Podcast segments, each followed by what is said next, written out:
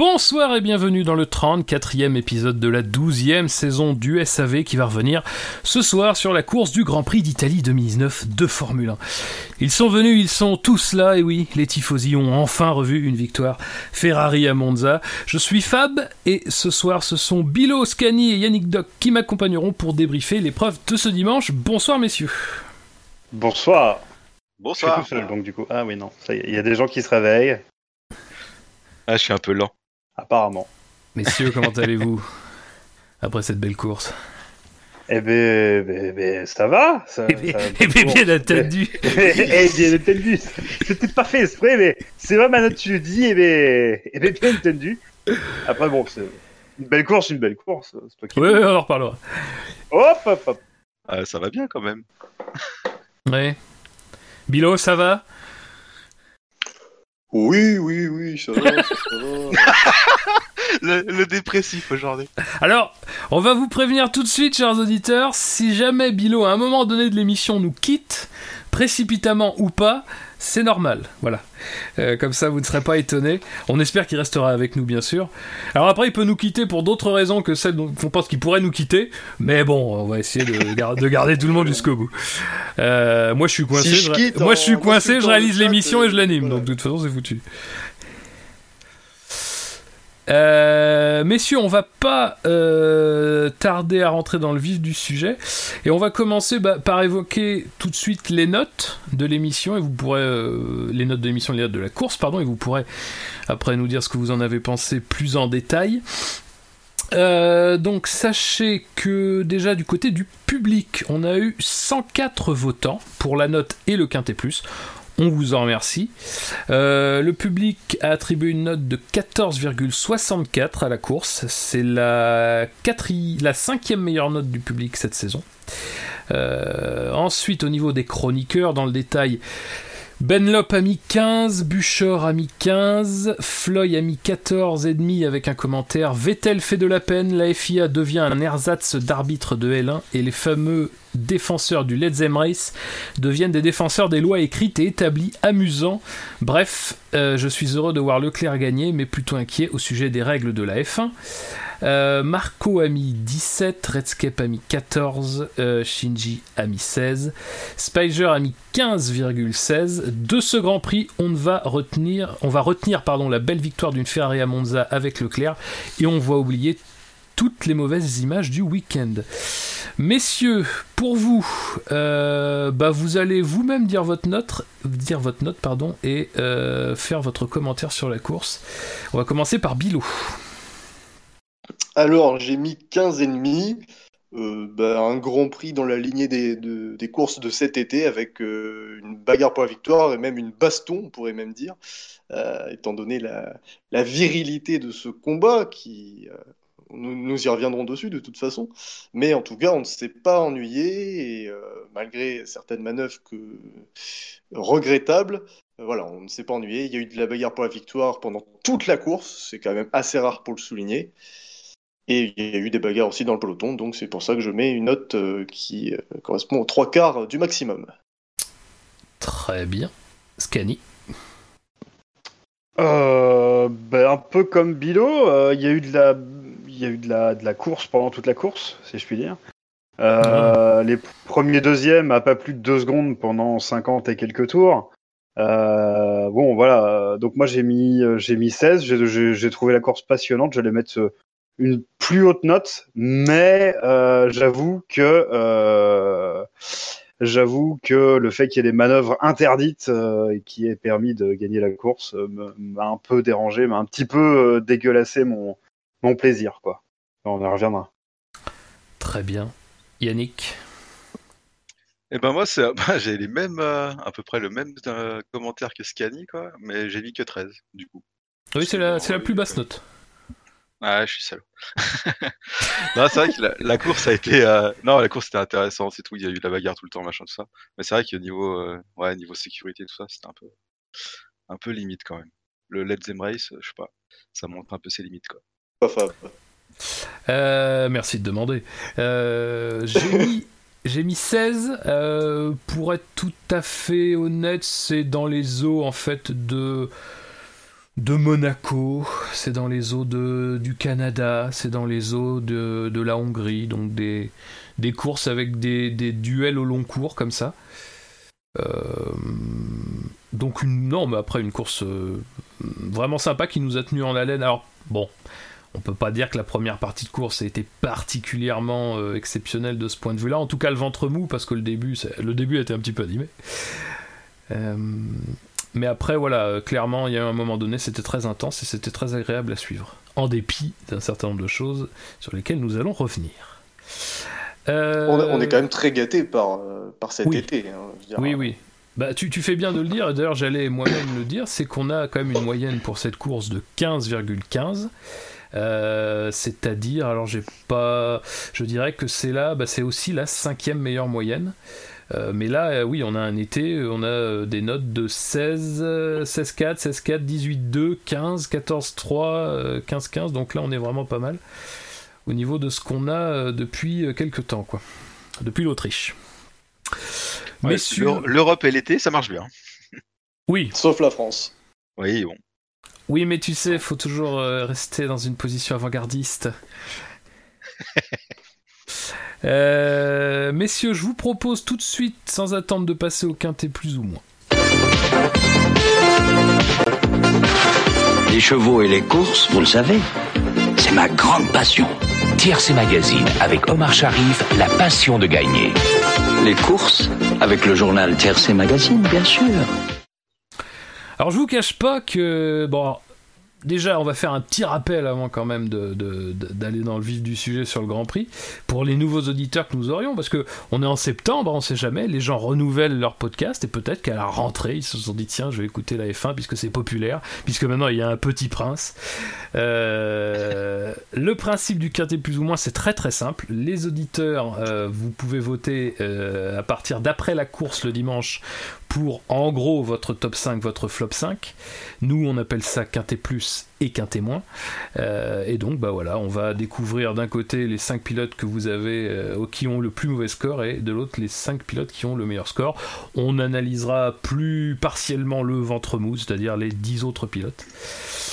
Et alors donc, j'avais commencé par vous dire que quand on regarde le quintet moins, euh, on sent quand même que, les, que ce sont des gens qui ont réussi leur début de course. Hein, sans exception dans le cas témoin. Euh, vous pouvez dire du, du premier, enfin même du départ, même peut-être avant le départ, euh, jusqu'au tour 7, vous avez là les, vraiment les mecs qui ont tout fait pour que le, début de course se passe bien. Donc c'est pour ça qu'en fait, je vais rester sur le quintet moins, mais je vais vous le faire par ordre chronologique. On va, de toute façon, vous inquiétez pas, rester totalement dans le thème. Et on va commencer avant même le départ. Et à votre avis, qui ça peut être avant même le départ?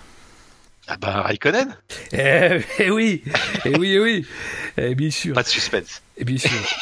Raikkonen, euh, qui est quatrième de notre quintémoin, c'est-à-dire la quatrième moins bonne performance. Euh, pourquoi ça a commencé même avant le départ? C'est parce que euh, il est parti donc des stands après avoir changé de spécification moteur. Bon, jusque-là, absolument rien d'anormal après son accident en Q3. Mais en revanche, chez, Alfa Romeo, visiblement, on ne sait pas lire un règlement. C'est pas les seuls, vous me direz, on, le voit de plus en plus, mais. Euh, parce qu'on n'était pas parti, en fait, avec les pneus avec lesquels il s'était qualifié en Q2 ils étaient partis avec des pneus médiums, pensant sans doute que le, pack fermé s'appliquait, s'appliquait pas aux pneus, hein, il n'y avait pas de problème. Et donc, du coup, bah, il s'est pris, euh, plus tard en course, quand euh, la FIA et les commissaires s'en sont aperçus, il s'est pris un stop and go de 10 secondes, c'est-à-dire à peu près l'équivalent d'un arrêt au stand, quoi. Ah bah, petite boulette, quoi. les gars, je, comprends pas comment ils peuvent passer à côté, quoi. Je sais pas, t'es dans les 10, euh, t'as tes pneus, tes pneus rouges, bah, tu pars avec tes pneus rouges, c'est quand même simple la règle. Bah, en partant, en partant des stands, moi je pensais que tu pouvais changer de pneus, honnêtement. Hein. En gros, tu peux tout faire sauf ça, quoi. Ouais, moi aussi, je bah, pensais. Apparemment. Je, pensais qu'on pouvait tout changer et que c'était la fête du slip en partant des stands. C'était vraiment l'avantage de partir des stands. Et non. Est-ce que. Très, surpris. Est-ce que, alors moi, moi quand même, je, dois vous avouer que ça, ça, me pose une question. Est-ce que si ce genre de mésaventure était arrivé du temps de Monisha Kaltenborn, est-ce que si ce genre de mésaventure était arrivé à Renault avec Cyril Abitboul, les mecs se seraient pas fait assassiner grandement Alors que là, bon. pff, on Ouais, c'est peu, Alpha. Non, mais Ah, à un moment donné, ça.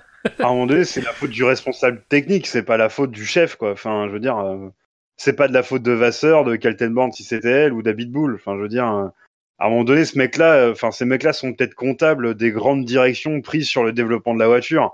Et sur du micromanagement comme ça, euh, je pense qu'il y a un responsable technique, il y a des ingénieurs qui sont payés et qui sont censés connaître ça. Ils dé- Enfin, moi, ce qui me surprend le plus, c'est qu'il y a des ingénieurs Pirelli dans le garage quand même. Euh, Il y en a un par écurie et qu'il est censé les aider avec les pneus. Bah, si même ce mec-là connaît pas les règles, je veux dire, à un moment donné, faut arrêter, quoi. Je- Après, peut-être que le gars était daltonien, tu sais. On peut pas être à l'abri. Ouais, peut-être que le mec avait une dent contre Kimi, je sais pas, mais putain, enfin, si Ouais, même ce type-là, il est pas capable de leur dire, non, mais arrêtez, là, vous faites de la merde, euh, C'est- C'est pas son rôle. Hein. C'est peut-être pas son rôle. bah, il est là pour conseiller l'équipe, quand même. Ah, je sais- oui, pour conseiller l'équipe sur euh, Ah, sur l'exploitation des pneumatiques. Ouais. Bah oui, mais enfin, enfin, à mon avis, c'est clairement dans ses attributions de dire, bah non, euh, mettez pas euh, une roue blanche à l'arrière, une roue jaune à l'arrière droite et deux roues et deux roues rouges à l'avant. Ah, tu vois, je pense que c'est dans ses attributions. Donc à un c'est moment donné, je pense quand même- que bah non, vous pouvez pas changer sous parc fermé. Je pense que ça fait partie aussi de ses attributions. Je ne Ah ok, le mec s'appelle. Pedro. Et... Voilà, c'est ça. Alors, je veux dire, le mec, soit c'est Jeff Tuch de F1 2019 et de Dirt Rally 2, mais je veux dire, à un moment donné, euh, le mec, il est ingénieur, il est là pour te conseiller. Enfin, putain, sans déconner. Enfin, pour moi, c'est surtout une énorme connerie de Pirelli, quoi. Ouais, je sais pas, moi je mettrais quand même pas tout sur Pirelli. Euh, Ils sont 50 dans, la- dans, dans le garage et il y a bien Ah. un con qui doit quand même connaître le règlement, quoi. Après, je suis pas, je, pense que je, suis un peu du côté de Bilo, c'est-à-dire je suis pas sûr que les, ingénieurs Pirelli euh, aient ce type de de choses à dire. Je dis ça, j'en sais rien, hein, mais les ingénieurs Pirelli, je pense qu'ils sont là surtout pour récolter des données, mais je pense pas qu'ils participent aux décisions de l'équipe. hein. Ouais, bon, s'ils Je- voient une pense- boulette, ils peuvent peut-être mais dire. c'est eh, ça. Bah, non, mais je sais pas. euh, je, sincèrement, je suis pas sûr. Les- je pense que les ingénieurs Non, mais- Pirelli, ils ont deux rôles. C'est prendre la température des pneus et avoir, le, et avoir dans les mains le petit sac poubelle rouge dès qu'il y a une crevaison. Ça, c'est. Oui. donc, en C'est fait, ce que moi. tu nous dis, c'est que en gros, les mecs sont infirmières, quoi. C'est-à-dire que euh, il Ouais. y en a qui, il y en a qui, qui suivent des vieux avec une couche et qui prennent la température. Bon bah eux, c'est pareil mais avec des pneus. quoi. Ah, ils sont bien... ah non, mais des fois, ils doivent faire des remarques du genre, ils sont bien usés, vos pneus. Mais je pense que ça va pas, ça va, ça va pas plus que ça, je pense. Enfin, moi, je pense qu'ils ont un véritable conseil euh, sur l'exploitation des pneus et euh, je, je pense qu'ils sont pas capables de rentrer dans ah, vous devriez mettre plus de carrossage ou je sais pas quoi. Enfin, tu vois, un truc qui est vraiment lié techniquement à la voiture, mais euh, sur euh, sur les pressions, sur le règlement, etc. Enfin, le mec doit avoir un rôle de conseil, sans déconner quoi. Après, est-ce que. euh, est-ce que Alfa Romeo a pas simplement pris cette décision euh, sans en parler à Pirelli? Parce que tu sais, pensant simplement que, voilà, euh, effectivement, le parc fermé, une fois que tu l'avais brisé, tu pouvais le faire pour les pneus, et que finalement la question en fait s'est jamais posée, en fait, en dehors du, de la, enfin, je sais pas, de la relation pilote-ingénieur. Ah, le truc, c'est que, enfin, je... effectivement, on pourrait le voir comme ça, mais le truc, c'est qu'ils doivent rendre les pneus à Pirelli. Tu sais, le- les, les pneus de Q2, ils les ont rendus, ils les, ils, les ont pas gardés. Ils les Euh. stockent pas. euh, ils, ils- doivent les rendre puisque c'est Pirelli qui doit suivre. euh, euh, qui je sais pas doit suivre l'allocation pneus et gna gna gna avec les barcodes et tout ça. Là. Je sais pas s'ils les euh, rendent justement à cause des, des codes et tout. Je sais pas s'ils les rendent. Je pense que c'est un système enfin, informatique, mais qu'il n'y a pas de. Ah, ils sont pas juste flashés ou comme ça? Ouais, je pense que c'est quelque chose comme ça. Ouais. Mais je Bon. pense que l'ingénieur Pirelli, enfin, il... je pense qu'il a... il capte pas le règlement en fait. Il se dit pas oula, mais attendez, c'est pas les bons pneus que vous avez. Lui, il voit qu'il y a quatre pneus identiques, euh, ça lui va en fait. Ah, c'est bon Il y a, il y a quatre trucs noirs qui ont la même couleur et en plus ils sont ronds. Vous pouvez y aller. L'ingénieur Pirelli, Je il voit, il voit quatre pneus, il se dit bon, bah, c'est bon, je pense. Oh, c'est déjà pas mal, hein. Eh, c'est pas si mal, hein. Eh, franchement, on aurait pu faire pire, les gars. hein. Attends, il y a tellement de, de pilotes qui ressortent des stands avec trois pneus au lieu de quatre. euh, bien, quoi.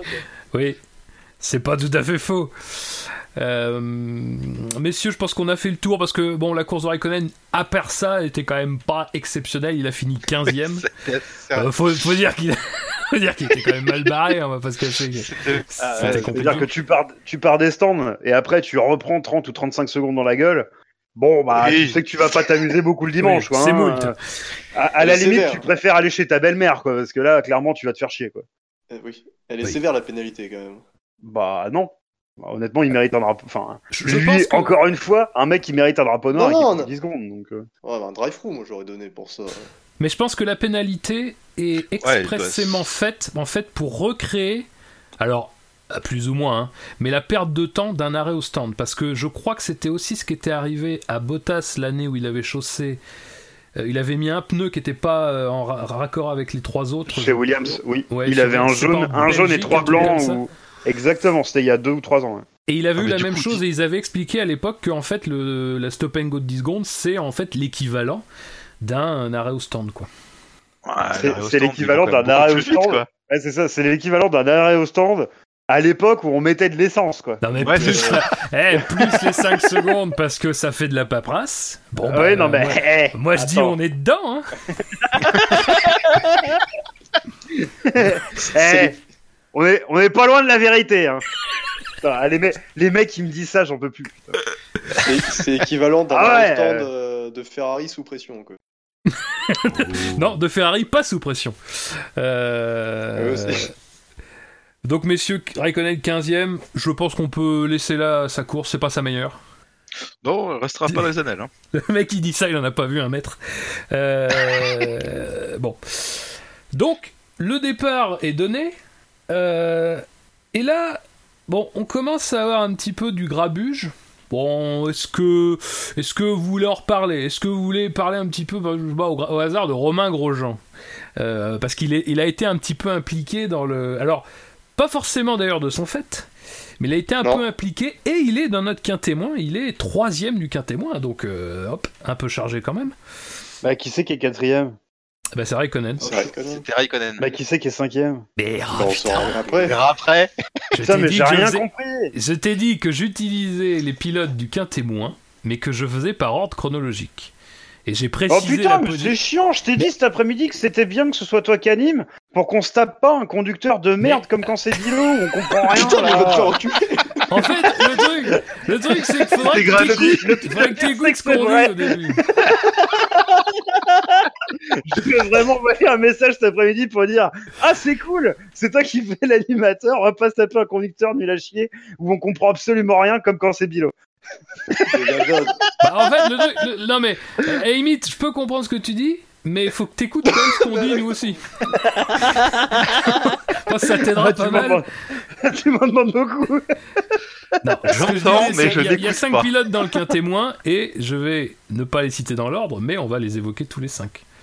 D'accord. En plus, j'allais faire la remarque à Fab. Je dis, ah, ça me plaît bien cette formule et tout. C'est bien, je te félicite. Voilà, Euh, après, c'est pas toujours possible. hein. Là, c'est parce que euh, il se trouve que le début de course, il y a que des pilotes dans le quintémoin. hein. C'est pas. Ouais, Ça se ouais mais j'aurais fait pareil. hein. Donc Grosjean, au départ, euh, à la chicane, il est percuté par l'arrière par Gasly. Alors il nous explique après euh, au micro de Canal que ça l'a euh, apparemment ça a, ça activé l'anti-calage, qu'il a dû reprendre l'embrayage, tout ça, tout ça. Bon, voilà. En tout cas, il est obligé de passer par la chic- par l'échappatoire et, de, et de faire de- un peu de gymkhana. Oui, Scani, je sentais que tu voulais intervenir sur Romain Grosjean. Oui, Je ne sentais Oui. pas de finir ma phrase. oui, alors. alors, bon, effectivement, euh, il fait des, des petits canards. Non, mais alors, je voulais, je, je vais te laisser finir ta phrase avant de chier sur Romain Grosjean. D'ailleurs, je vais même pas chier dessus, honnêtement. Honnêtement, honnêtement, non, je vais pas chier dessus. D'ailleurs, vous noterez que je ne chie pas dessus depuis le début de l'année parce que je trouve qu'il a pas grand chose à se reprocher. le. Euh, Ouais. Quoi, c'est vrai? Ah bah c'est vrai. Non, l'année dernière, il faisait oui. de la merde, je le disais. Cette année, il en fait pas spécialement. Il y a pas grand chose qui est de sa faute, sincèrement. On, on va pas réécouter les bandes, mais on a des doutes quand même. Alors vas-y, continue. Euh, non, mais je, je voulais juste revenir sur l'anti-calage. Euh, J'ai l'impression que c'est euh, c'est le coupable idéal en ce moment, l'anti-calage. On n'arrête pas d'en entendre parler. Alors moi, j'ai pas suivi la F1 entre 2006 et 2013 ou 2014, ouais, enfin une- à peu près. euh, 2013. Euh, donc je sais pas, peut-être qu'à l'époque ils en ont reparlé, mais moi la seule fois de ma vie où j'ai entendu parler du euh, d'un d'un mode d'alerte ou d'un mode de précaution du moteur ou d'un anti-calage qui se déclenche de manière euh, préemptive, euh, c'était Montoya euh, en Australie, Ah. dans le dernier virage où il passe comme un gros sagouin sur le sur le vibreur et ça ça avait coupé le moteur de sa bagnole. Et c'était la seule fois de ma vie que j'en avais entendu parler. Tu parles de ton conducteur là, Bilo, c'est ça? Ah Euh, putain, Monterey qui fait des têtes à queue pendant les tours de formation, c'était vraiment une branque ce pilote. c'est- C'est quoi le rapport avec ce qu'on est en train de dire là? Alors, je, je sais que je sais que t'es inconfortablement installé dans ton escalier parce que parce que t'as une, euh, une installation en carton pâte, mais n'en veux pas au reste du monde qui est confortablement installé à son bureau, les pieds sur la table, tranquillement. N'est-ce pas Euh, voilà, je veux dire, voilà, je veux dire, à un moment donné, euh, c'est pas de notre faute quoi. Ne sois pas aigri comme C'est ça. le mec qui insulte. C'est le mec qui insulte mon conducteur qui dit ça. S'il vous plaît, Bah, on n'insulte pas les pilotes. Euh, Non mais l'an- l'anti-calage, euh, c'est- enfin moi j'ai l'impression qu'on n'en parlait jamais avant. Et alors, depuis que Verstappen a sorti l'excuse, ah, ça y est, c'est c'est la fête, tout le monde en a un et tout le monde s'en sert. Alors qu'avant jamais quoi. C'est pas qu'ils s'en servent, c'est que le truc se fout en route tout seul, quoi. Oui, Bah, c'est pas... nouveau, c'est ça que je veux dire. Bah, pas forcément, mais après, euh, là, les conditions sont bien précises. Grosjean, il est léger. Alors, bon, quand t'écoutes Grosjean, t'as l'impression que sa voiture, elle a fait 2 mètres en l'air. Bon, quand tu regardes les Ouais, images, elle en a fait, elle en a fait 25 à peu près, hein, centimètres. Euh, Il y en a un autre qui en a fait 25 mètres en l'air, mais c'était Oui, pas la oui. F1. Euh, Ah. En même temps, en même temps, ça aurait été mieux que ce soit Grosjean, parce que le mec s'est pété une vertèbre, au moins ça arriverait pas à Grosjean quoi. Voilà. Alors, du coup, ça, tu, ça rentre dans ton, ton argumentaire tout à l'heure, ça ou pas? Non, non, mais je ne chierai pas sur, je ne chierai pas sur Grosjean. Alors tu me diras, il a parlé au passé. Euh, oui, effectivement. Il se laissait une porte ouverte pour le futur. Mais Grosjean, Grosjean décolle légèrement, l'arrière décolle légèrement quand il y a le contact avec Gasly, ce qui fait que si c'est au moment par exemple où il met un petit coup de gaz, effectivement, il va y avoir un sur-régime. Et c'était un peu la même idée avec ce qui s'est passé pour Verstappen, c'est-à-dire qu'en fait le fait d'être passé sur un vibreur met un coup de sur-régime. Et alors ce qu'ils expliquaient, alors pour euh, Grosjean, il, y a eu son explication. Alors moi je trouve pas qu'il ait eu beaucoup de temps à réagir en fait entre le moment où il y a le contact et le moment où il passe dans l'échappatoire. Je trouve que ça se fait de façon assez hum, normale. Donc après peut-être qu'il nous dit quelque chose qui est pas tout à fait vrai. Faut pas non plus exclure ça. Par contre le truc de Verstappen, ce que disait Honda. C'est que c'était, il y avait deux systèmes en fait. Il y avait un système Honda qui se mettait en marche, mais il y avait aussi un système FIA de sécurité. Donc euh, je sais pas à quel point l'un et l'autre sont articulés et tout, mais du coup il y a quand même quelque chose qui n'est pas forcément de, qui ne dépend pas forcément des équipes et des motoristes notamment. Ça te laisse sans voix. Oui. Ouais, Ah, mais fait, je- ce- enfin, je- ce truc se fout quand même en route euh, très très rapidement, quoi. Je sais pas. Attends, je, je- je viens de voir le départ en embarqué de Grosjean euh, sur F1 TV Pro, mais j'ai même pas compris à quel moment il s'est fait ou percuter ou l'anticalage quoi. Ouais, ça se voit pas. Si, si, si, si, on le voit, on le voit de la caméra de Gasly. Ouais, depuis ouais, Gasly, ouais, tu le vois, mais depuis Grosjean, c'est vrai que quand tu écoutes ce que Grosjean raconte et quand tu vois les images, ouais, Oui. Son côté sudiste. c'est ce que j'allais dire. Il est, il est suisse du un- sud, tu vois. Bien sûr. Ouais, bah ça, Oh, bien sûr. ouais. Bien sûr. Chocolatine.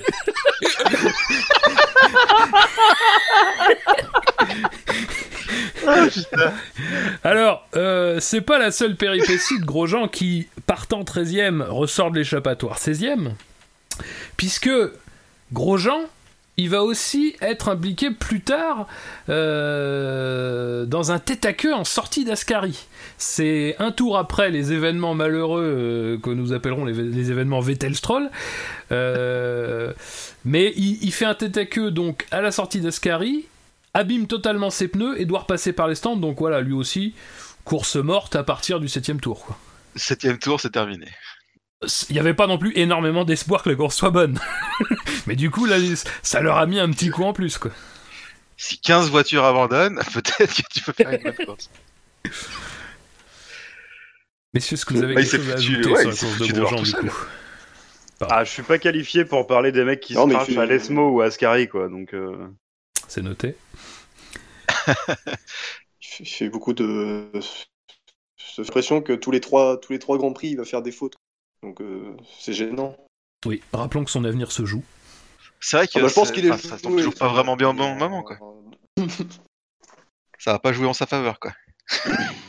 tu te fous tout seul comme ça à Ascari Bon. Est-ce que, est-ce que, est-ce que pour citer une célèbre réplique du cinéma, c'est jamais son moment à Grosjean finalement? C'est vrai qu'il est un petit peu toujours à côté, tu vois. Il est pas loin. et- Puis non. Non, je sais pas en fait si dans sa tête il se rend compte que qu'il joue sa carrière à chaque coup. Je sais pas, je pense qu'il est au-dessus de ça. Il se dit, ouais, je, je prends du plaisir et tout, puis on verra bien ce qui se passe.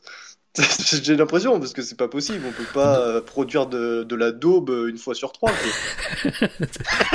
Allez, encore une, encore une émission qu'on enverra à l'amicale de Romain Grosjean. Euh, Composé de ses deux enfants et de sa femme. Hein, non, je crois qu'il y, y, a un des deux enfants qui est parti. Euh... Ah oui, c'est vrai. Il, euh... a, il, a, été exclu. euh... Non, mais alors, juste sur le tête à queue, est-ce que ça pourrait pas être euh, une cause collatérale de, par exemple, des graviers sur la piste? Et ça, ça serait totalement inenvisageable? Ou de la poussière ou quelque chose comme ouais, ça? Moi, j'y crois pas. Honnêtement, moi, j'y crois pas du tout. non, je crois que c'est le pilote. non, mais non. Attendez que non, ouais. pas sorti alors, par contre, par contre, sincèrement, je, je crois, enfin, je crois pas que ce soit les graviers. Par contre, quand Grosjean explique que euh, bah, ils sont obligés de pousser fort euh, parce que bah, ils sont lents et que bah, fatalement, euh, si t'as, si t'es au-delà de la limite, bah, ce genre de truc là arrive. Bah, je suis un peu obligé de l'entendre quand même. Enfin, pour, tu vois, c'est pour ouais. dire que pour dire que je tire pas sur l'ambulance. Euh, moi, sincèrement, il m'a paru plutôt sincère et plutôt convaincant quand euh, au micro de Canal, il explique que euh, qu'il a pas, enfin, qu'il était obligé de pousser euh, très fort et que euh, bah voilà, euh, il la perd, il sait pas pourquoi. Bon, après, il sait jamais pourquoi il la perd, même pour des raisons évidentes. Mais bon, là, euh, enfin, non mais Je non sais mais pas je- ce qui s'est passé, euh, franchement. non mais je- sincèrement, j'y crois moi quand euh, quand il dit qu'il la perd, que c'est pas pourquoi, que euh, voilà, on sait qu'il galère Mhm. avec les pneus, machin. Enfin, moi j'y crois. Voilà. Euh, pourtant, c'est Grosjean, hein, c'est pour me dire. hein. De toute façon, ouais, ils arrivent rien à faire avec ce bagnole. Donc voilà, qu'est-ce qu'ils comprennent quoi que ce soit. Tout à fait. Grosjean qui a fini 16ème, hein, donc euh, voilà. Euh, on va, messieurs, évoquer, pendant qu'on est sur Grosjean, le cinquième du quintémoin, qui n'est autre que son équipier, Kevin Magnussen, parti 11ème et qui a abandonné au 43e tour sur problème hydraulique. Euh, bon. euh, Ouais. Pas sûr, sûr qu'il y avait un problème hydraulique, mais en tout cas, c'est la raison de son abandon. Sur Euh, boîte de vitesse gratuite. Euh, oui. Oui, rappelons d'ailleurs quand même un, un petit truc des boîtes de vitesse quand même parce que c'est pas toujours dit, mais hein, une- quand tu abandonnes, tu as droit à une boîte de vitesse pour le Grand Prix suivant, plus une boîte de vitesse au Grand Prix suivant. Euh, c'est plutôt sympathique d'ailleurs comme système. J'ai Euh, pas compris ce que tu viens d'expliquer. En fait, t'as en fait, t'as droit à monter une boîte de vitesse de remplacement pour le Grand Prix suivant. Et au Grand Prix suivant encore, t'as le droit de monter une nouvelle boîte de vitesse. Et ça sera à partir de celle-ci qu'on comptera les qu'on comptera les, les six Grands Prix à suivre. Tu peux changer deux boîtes sans prendre de pénalité. Absolument. D'accord. Et du coup, Grosjean. Enfin, non, euh, enfin, c'est, c'est, c'est, oui, oui, si, oui, c'est ça. Mais après, c'est un gros- système, euh, c'est, c'est comme ça depuis, euh, voilà, c'est, c'est comme ça depuis que ce système est en place. hein. Parce que là, en gros, ils ont changé des pièces sur la bagnole de Magnussen. Enfin, ils ont fait ça pour Magnussen cette semaine, et la semaine dernière, ils ont fait ça à Grosjean, quoi. Bah, Grosjean, il abandonne aussi, non? La semaine dernière. J'ai oublié de couper mon micro en baillant, excusez-moi. Oui, du coup, la, semaine dernière, il, il abandonne, on sait pas vraiment pourquoi non plus. En gros, c'est peut-être aussi pour la même chose. Ils peuvent changer des pièces euh, tranquillou, quoi. Bon, après, rappelons qu'il faut quand même normalement une bonne raison euh, et que c'est constaté euh, par euh, un commissaire technique et FIA. Bref, Oh, Magnussen n'a pas fini la course, ça n'a pas changé le destin de la course non plus. Euh, parce que Magnussen, il avait euh, notamment son grand fait d'armes de cette course, c'est bah, d'un peu obliger Alexander Albon à passer euh, par, euh, par l'échappatoire de la deuxième chicane. Et c'était au septième tour, hein, donc c'était euh, dans le tour où Grosjean a fait son tête à queue, donc c'est un peu le, c'était un peu le moment de l'attaque des As. Est-ce que vous retenez autre chose de la course de Magnussen, messieurs, puis est-ce que vous avez d'ailleurs une opinion sur cette action-là? Pour laquelle Albon a d'ailleurs été pénalisé puisqu'il a gardé un avantage.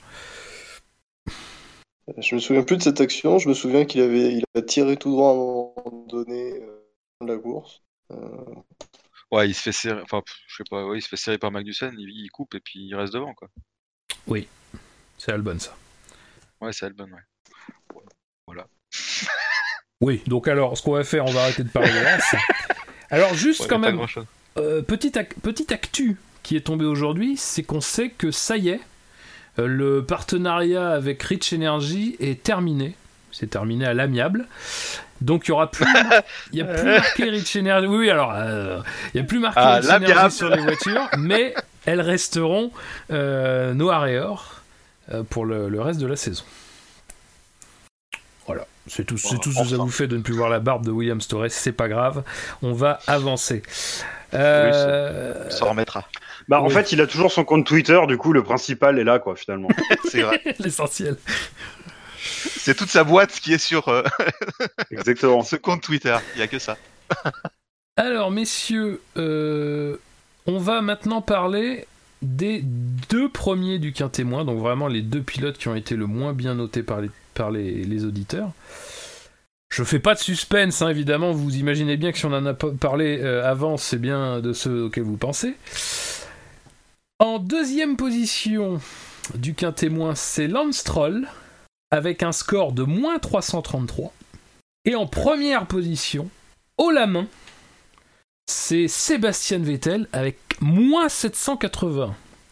Euh, alors autant dire que c'est quand même quand même une belle perf. Euh, c'est pas souvent que ça arrive. C'est un gros chiffre en négatif. Euh, donc évidemment, euh, pour les deux, c'est exactement au même moment, c'est-à-dire la chicane Ascari, euh, le tête à queue de l'ami Vettel, qui euh, se met à l'abri, pense-t-on, pour laisser passer le peloton, mais finalement repart, alors que des voitures arrivent à vitesse de course, repart en touchant après Stroll, qui part à son tour en tête à la sortie d'Ascari. Stroll, qui lui-même, qui se trouve à cheval entre la piste et le vibreur, à l'intérieur euh, de la sortie d'Ascari, eh ben, va exactement faire pareil, c'est-à-dire redémarrer alors que des voitures arrivent, obligeant Pierre Gasly à l'éviter et à passer par les graviers. Messieurs, euh, votre impression générale sur tout ça Alors, euh, c'est terrible, mais c'est encore une faute, quoi. C'est incroyable de faire autant de fautes encore une fois dans une saison. ça- Il ne sort pas de sa spirale négative depuis deux ans. Euh, euh, Enfin, c'est juste incroyable. Moi, j'avais pointé après l'Allemagne, j'avais dit attention, euh, malgré ce bon résultat, faut pas oublier que ça a été laborieux. Et le problème, c'est qu'il ne se sort pas de ce laquelle il est depuis deux ans. Il fait des erreurs. Il je pense qu'il est même la vitesse de pointe, il l'a perdu. Euh, j'ai été très clément avec lui par le passé, notamment l'an dernier, parce que j'estimais qu'il y avait un mauvais enchaînement de circonstances. Là, pour moi, il y a, vraiment des circonstances atténuantes. Il joue pas le titre. Il a juste à, à suivre les Mercedes, à essayer d'en doubler une. Euh, c'est pas digne d'un Euh, moi, j'ai l'impression que c'est. Voilà, je suis peut-être définitif, mais au, au bout d'un moment, je me base aussi sur ce qui s'est passé les 24 derniers mois. Et je trouve que Vettel n'y est plus. Voilà, il n'y est plus, c'est sévère, mais euh, pour moi, c'est, je ne vois pas comment il peut remonter la pente parce que ça fait deux ans que ça dure et qu'il n'y a pas de signe de progrès et qu'il y a un équipier qui est en train de prendre le dessus sur lui. Et alors, euh, on sent vraiment que le, mec est en panique, quoi, parce qu'il part en tête à queue et tout de suite il essaie de revenir sur la piste alors qu'il sait très bien qu'il y a des pilotes qui arrivent derrière. On sent qu'il il- il y est plus, quoi. Mentalement, il, il est plus concentré. Et, euh, voilà, et après, sa manœuvre est extrêmement dangereuse. Je ne sais pas si ça aurait mérité un, un drapeau noir, une suspension, parce que Grosjean en Espagne l'an dernier, euh, il n'avait pas été euh, pénalisé autant que ça. Je pense qu'un stop and go est une bonne sanction, parce que c'était quand même très dangereux. Pff, voilà, voilà, il me, il me désespère, ça, ça me. C'est pas été de cœur que je lance. Now recording. Vas-y, Bilo, vas-y, Bilo. Je, parce que c'est un brave garçon, mais euh, là, j'ai plus de. Pour lui, quoi. Il est, pour moi, il est fini. Alors, Bilo, on te perd un petit peu au niveau du, du flux. Tombé dans les escaliers apparemment. Donc, si, voilà. Euh, Yannick Scani Ouais, c'est compliqué, euh, ouais, compliqué Vettel. Là, il se, enfin, ouais, il se sort tout seul, comme une merde, quoi. c'est. euh, c'est violent. non, mais ouais, putain, tu te dis, euh, ouais, ce que Bilo disait, quoi. Il y a toujours une faute, machin, et lui, à chaque fois qu'il fait une faute, derrière, bah, du coup, tu vois, là, il fait une faute, derrière, bah, je sais pas, il panique ou j'en sais rien, et il refait, il refait pire, en fait, quoi. Il veut tout de suite euh, récupérer, euh, je sais pas, rattraper sa boulette, quoi. Moi, franchement, j'aurais mis drapeau noir. hein. Bah, bien sûr. Il y a même pas, Et, enfin, je sais pas, il y a et- même et bien et sûr. bien, hein. Bien sûr. Non, mais c'est vrai, il n'y a pas de question à se poser. Il revient sur la piste euh, comme un gros Alors, sac. euh, juste, je, je profite parce que moi je suis tout à fait d'accord avec ça. Michael Massey a dit euh, après la course que euh, il n'était pas possible de disqualifier Vettel car en fait pour une disqualification tu ne peux pas le faire, nous dit-il, sans avoir euh, une vraie audience, enfin voilà quelque chose comme ça. Euh, ce qui m'étonne un peu parce que je pense que le drapeau noir euh, n'a pas disparu de la réglementation des courses internationales. Parce que co- comme on s'amuse à déterrer des drapeaux qui n'ont plus été utilisés depuis des mais années, ça, on tu peut, on peut quand même se poser la question de savoir s'il y a quand même pas un drapeau noir qui traîne par quelque part. Et donc, donc il nous explique que euh, c'est pas possible. Alors moi, ce que je vais faire, c'est ne pas le croire euh, et considérer que je pense que tu peux mettre un drapeau noir parce que c'est pas une disqualification, c'est juste une mise hors course. Donc on ne disqualifie pas Vettel de ses résultats, on le met hors course pour comportement dangereux. Et ça, je pense qu'à mon avis, ce que dit Massila, c'est faux. C'est-à-dire que tu peux, tu dois pouvoir le faire. Moi, ça me paraît euh, juste normal, je veux dire. S'il s'appuie sur la réglementation, euh, je suis pas certain qu'il ait raison sur ce point-là. Mais enfin, bref. Bah, ce serait quand même fou quoi, de pas pouvoir mettre un drapeau noir, quoi. Enfin, je sais pas. Non, mais ça paraît pas possible. Enfin, dans ce cas-là, ça veut dire qu'il a le carton jaune, mais il a pas le carton rouge. Alors déjà que le carton jaune, c'est une putain de grosse blague de connard. Alors si en plus il a pas l'arme fatale qui est de dégager un mec, euh, enfin, sans déconner, faut arrêter les conneries, quoi. Ouais, c'est très. Euh, est-ce que, enfin, est-ce que on n'est pas maintenant, sans parler de, de, de- de Vettel, est-ce que on n'a pas été bien trop tolérant maintenant avec Vettel? Parce que je veux pas moi euh, rappeler euh, des événements passés, mais enfin, il a quand même dépassé les limites de façon nette. Et euh, pire, je pense à mon sens que quasiment tous les pilotes réunis depuis euh, plusieurs années. Moi, le truc que j'ai le plus en tête, c'est évidemment le coup de roue à Hamilton à Bakou en 2017. Euh, qui lui avait d'ailleurs valu la même sanction. Je pense aussi à Mexique 2016 quand il avait insulté euh, Charlie Whiting à l'époque. Euh, Est-ce que quand même à un moment donné, alors même si, faut rappeler d'ailleurs qu'il est pas très loin de la suspension d'une course sur le permis, puisqu'il est à 9 points dessus de, de pénalité, il en faut 12, et je crois qu'il va falloir qu'il tienne 3 grands prix sans s'en prendre 3.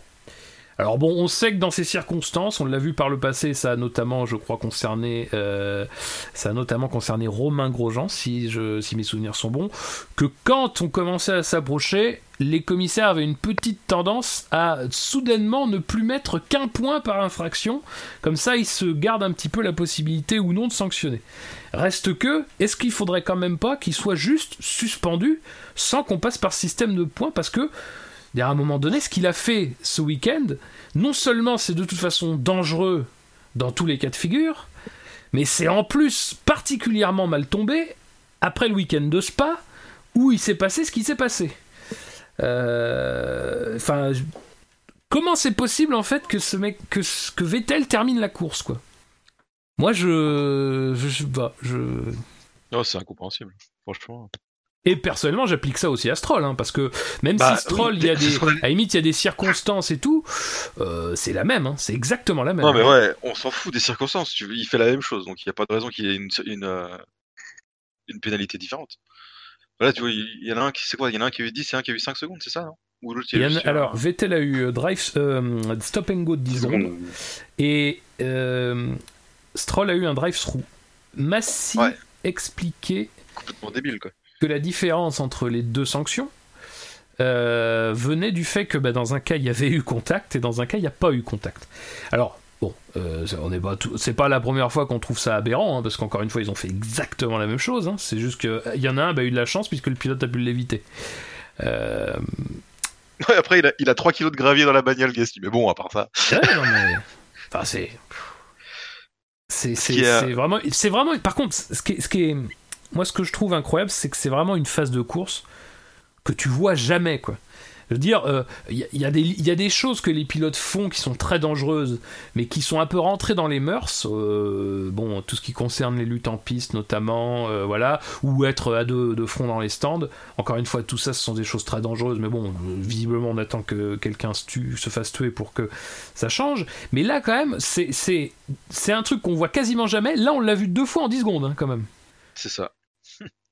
Je pense que quand euh, Stroll il revient sur la piste, il est en train de dire à la radio que oh là là, il est revenu sur la piste n'importe comment, il m'a sorti quoi.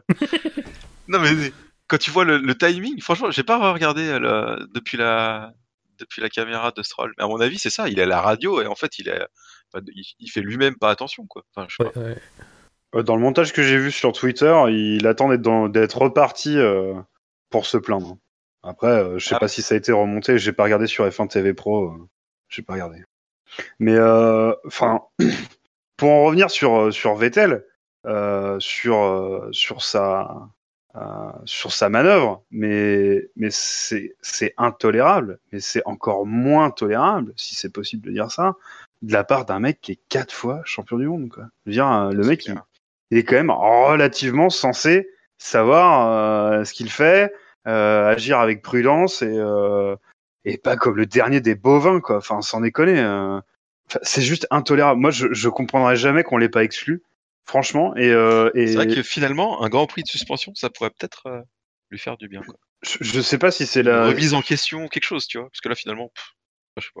je sais pas si c'est la solution. Après, quand euh, quand tu remémores euh, ce qu'il avait fait à Bakou et ce qu'il avait fait au Mexique, alors je sais que j'ai un humour particulier, mais moi j'avais trouvé ça très très drôle. Ça m'avait fait beaucoup rigoler. Mais là, euh, pas du tout. Enfin, c'est-à-dire que là, c'est ostensiblement dangereux, quoi. Dire, franchement, quand il insulte l'arbitre, bon, euh, en bon rugbyman que je suis, euh, je, je- je trouve que ça mérite sanction, mais quand même, ça me fait rigoler. parce que. De quoi? Eh bien, de tête du. Viril, vi- viril mais correct. Vi- Viril mais correct. Euh, Les valeurs. Les valeurs. évidemment. L'Ovalie, l'Ovalie. Hein. Euh, Enfin, euh, au moins ça m'avait fait marrer quoi. Là, mais c'est- enfin, c'est- d'une dangerosité mais absolue quoi. Autant Hamilton euh, en, en Allemagne, quand il revient sur la piste, tu vois qu'il a pris le temps. Euh, il s'est pas précipité. Euh, il a mis personne en danger. Il a vérifié machin. Enfin, tu le vois, c'est, tu vois sa tête bouger, etc. Et là, t'as l'impression que Vettel euh, tourne la tête. Alors, j'imagine qu'il voit pas Stroll. Je, je, je peux pas imaginer autre chose. Oui, il a Mais dit qu'il enfin, avait- euh, qu'il avait pas vu. Oui, bah en même temps, il allait pas dire. Bah oui, je l'ai vu, mais alors, je m'en bats les couilles. Je suis Euh, sûr que ça peut passer. Non, mais c'est ça. Enfin, je veux dire, en même temps, il va pas, il va pas dire le contraire. C'est, enfin, Ouais, mais enfin, je suis pas pas sûr que, le, que dire euh, je l'ai pas vu, ce soit un argument qui soit beaucoup mieux en fait. Parce que Bah non, si, c'est c'est- si c'est- tu sais pas, euh, ne fais pas quoi. C'est grave. C'est exactement ça. Quoi. Euh, surtout dans ouais, sa position, surtout dans ce virage quoi, à un moment donné. Euh, Et c'est alors, surtout que à un moment donné, il est totalement euh, hors trajectoire, pas dangereux. Oui, parce qu'en plus, il- le pire, c'est qu'il a un excellent réflexe. Parce que quand il part en tête à queue, si il freine totalement, il va se retrouver en milieu de piste. Ce qu'il fait, et, et il le fait souvent d'ailleurs, euh, c'est de, re- de euh, poser le pied sur l'embrayage, de relâcher les freins et du coup de se laisser reculer.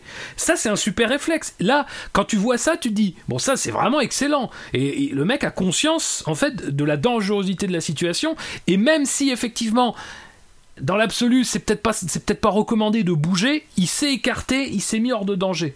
Et alors, du coup, quand tu le vois repartir, tu te dis, mais c'est pas possible, c'est pas la même personne. Pourquoi il retourne Mais oui, non, ça. Il a changé. Il y a un moment au où il milieu du tilte, truc, quoi. quoi.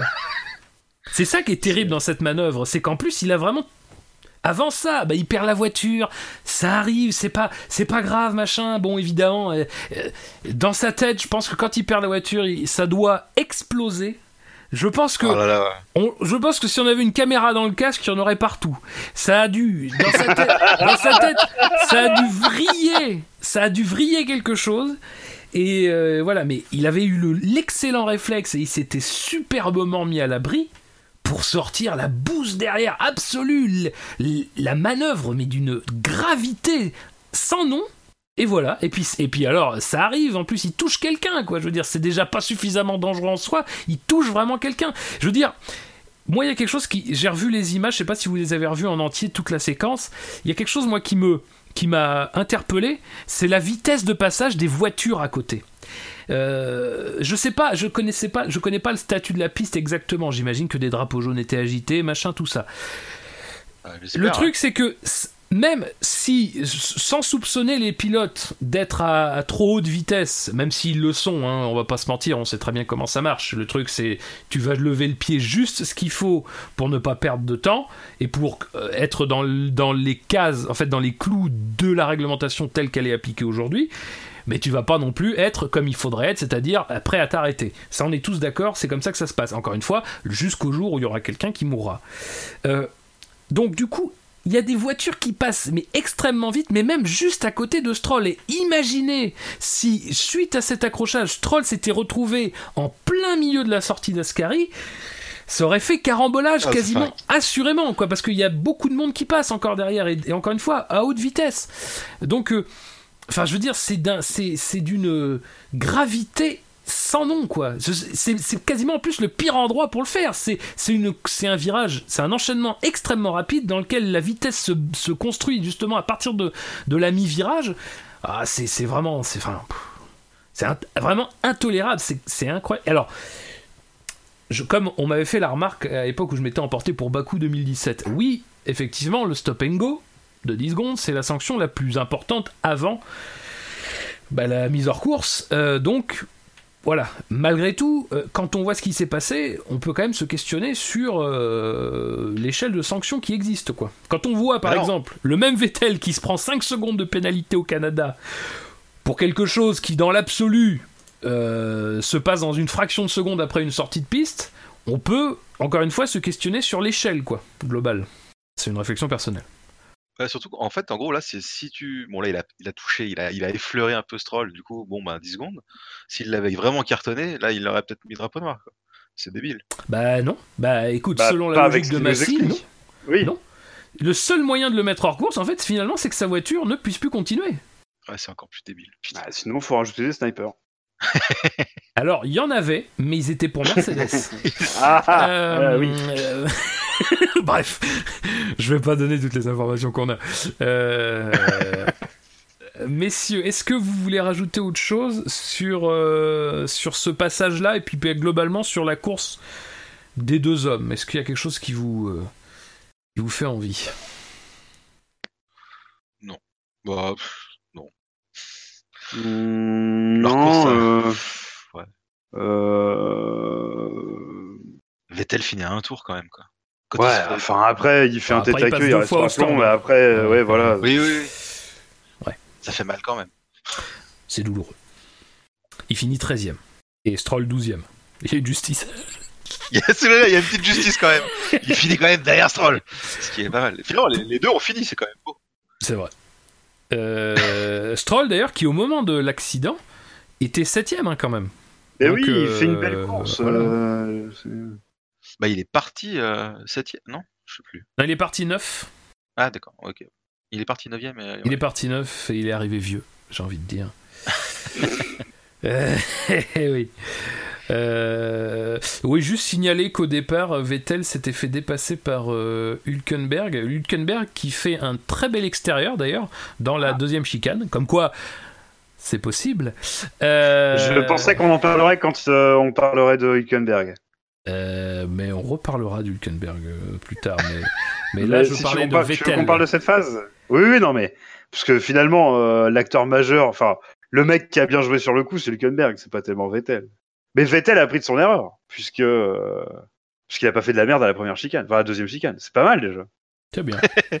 Non, mais c'est vrai, enfin, je veux dire, faut le souligner Ah, quand même. Il y, a, C'est bien, c'est il, y a super. des, il y a des sources de progrès quand même. Euh, Tout- Alors, il y a des choses qui régressent, mais effectivement, il y a des choses qui progressent. oui. Ah ouais, non, mais Ouais. voilà, euh, dans le management, on apprend ça. euh, trois choses positives, une chose négative. Voilà, bon, bah, nous, on a fait 18 trucs négatifs, un truc positif. Bon, bah, voilà, euh, c'est bien Ouais, quand faut, même. prendre, faut le prendre quand même, voilà, ouais. Ah, voilà, c'est ça. Mais, messieurs, je vais pas tomber dans le truc euh, vraiment putassier à vous dire est-ce que Vettel Allez, est en- si, vas-y. Non mais attends, je vais pas tomber dans le truc putassier, un peu voilà, un petit peu un petit peu facile de vous demander si Vettel est en danger chez Ferrari, mais du coup, est-ce que à votre avis Vettel est en danger chez Ferrari?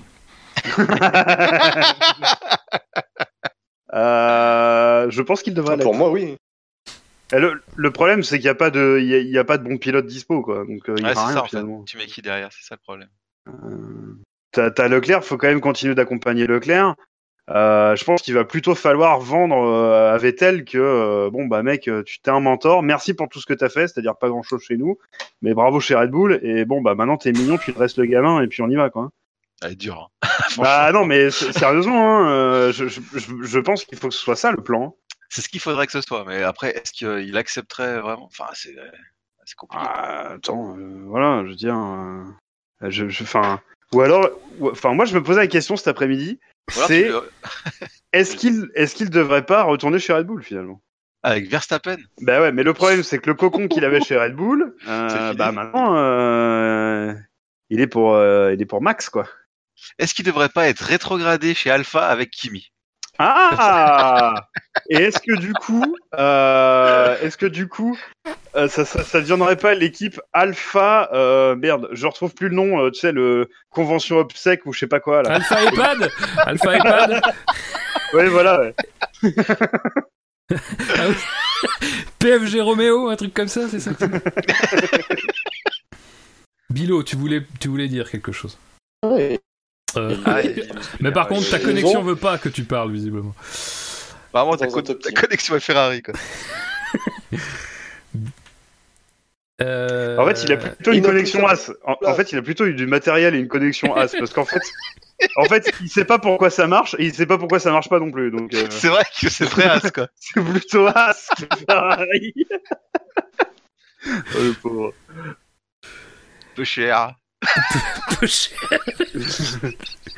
Ah bah ça, il doit avoir, il doit avoir du matériel un peu cher. hein, je te le dis.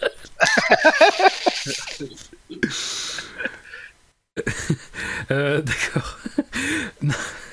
Alors, euh, vous savez que n'empêche, mine de rien, avec cette histoire de suspension qui, qui lui pend au nez, euh, on a commencé quand même à se pencher. C'est toujours, c'est toujours un moment savoureux sur les, les potentiels remplaçants euh, du côté de Ferrari. Ah, vas-y. J'ai- Bah, alors, a priori, ce qui, ce qui, ce qui est le. le- Lucas ce qui- Badoer. Ce qui serait le truc Ah logique, c'est Lucas Badoer, la effectivement. Lucas Badoer, Euh, parce que Lucas a fait un- 48 ans, tout va Lucas a fait un gros travail sur ces dix dernières années pour se mettre à niveau. Alors bon, par contre, c'était sur les voitures 2010. Mais vous allez voir que il va apprendre très vite de ses erreurs. Non. Euh, alors a priori, le choix logique, ce serait euh, Giovinazzi, qui du coup Mais pourquoi passerait. il est nul à chier Alors non mais non mais attends, je te dis la chaîne D'accord, la ok, chaîne vas-y, je te laisse finir. Excuse-moi. Giovinazzi est Excuse-moi, normalement le réserviste de Ferrari. Quand Ah, exact. Euh, après, malgré tout, ça pose aussi le problème de qui va aller chez Alpha et tout. Bon, alors si euh, Giovinazzi se- se doit aller chez Ferrari, bah ça serait Ericsson qui irait. Euh, mais ce qu'il faut savoir aussi, c'est que du côté de, Ferrari, il y a, y a y a des noms euh, intéressants, parce que dans le simulateur, on sait qu'il y a euh, Hartley qui roule, Bran- Brandon Hartley. Je crois d'ailleurs que ce serait celui qui serait potentiellement euh, remplaçant de qui serait potentiellement remplaçant de Giovinazzi si Giovinazzi devait aller chez Ferrari. Il y a aussi Pascal Verlaine qui roule dans le simulateur Ferrari. Bon après il y a Antonio Focco et David Eringon mais évidemment faut quand même rester sérieux. Euh, donc voilà donc euh, bon c'est quand même très improbable qu'il soit suspendu mais s'il l'est ça va être voilà, comme d'habitude, ça risque d'être un peu bor- bordélique au niveau de ce qu'il va falloir faire, quoi. Ah, mais.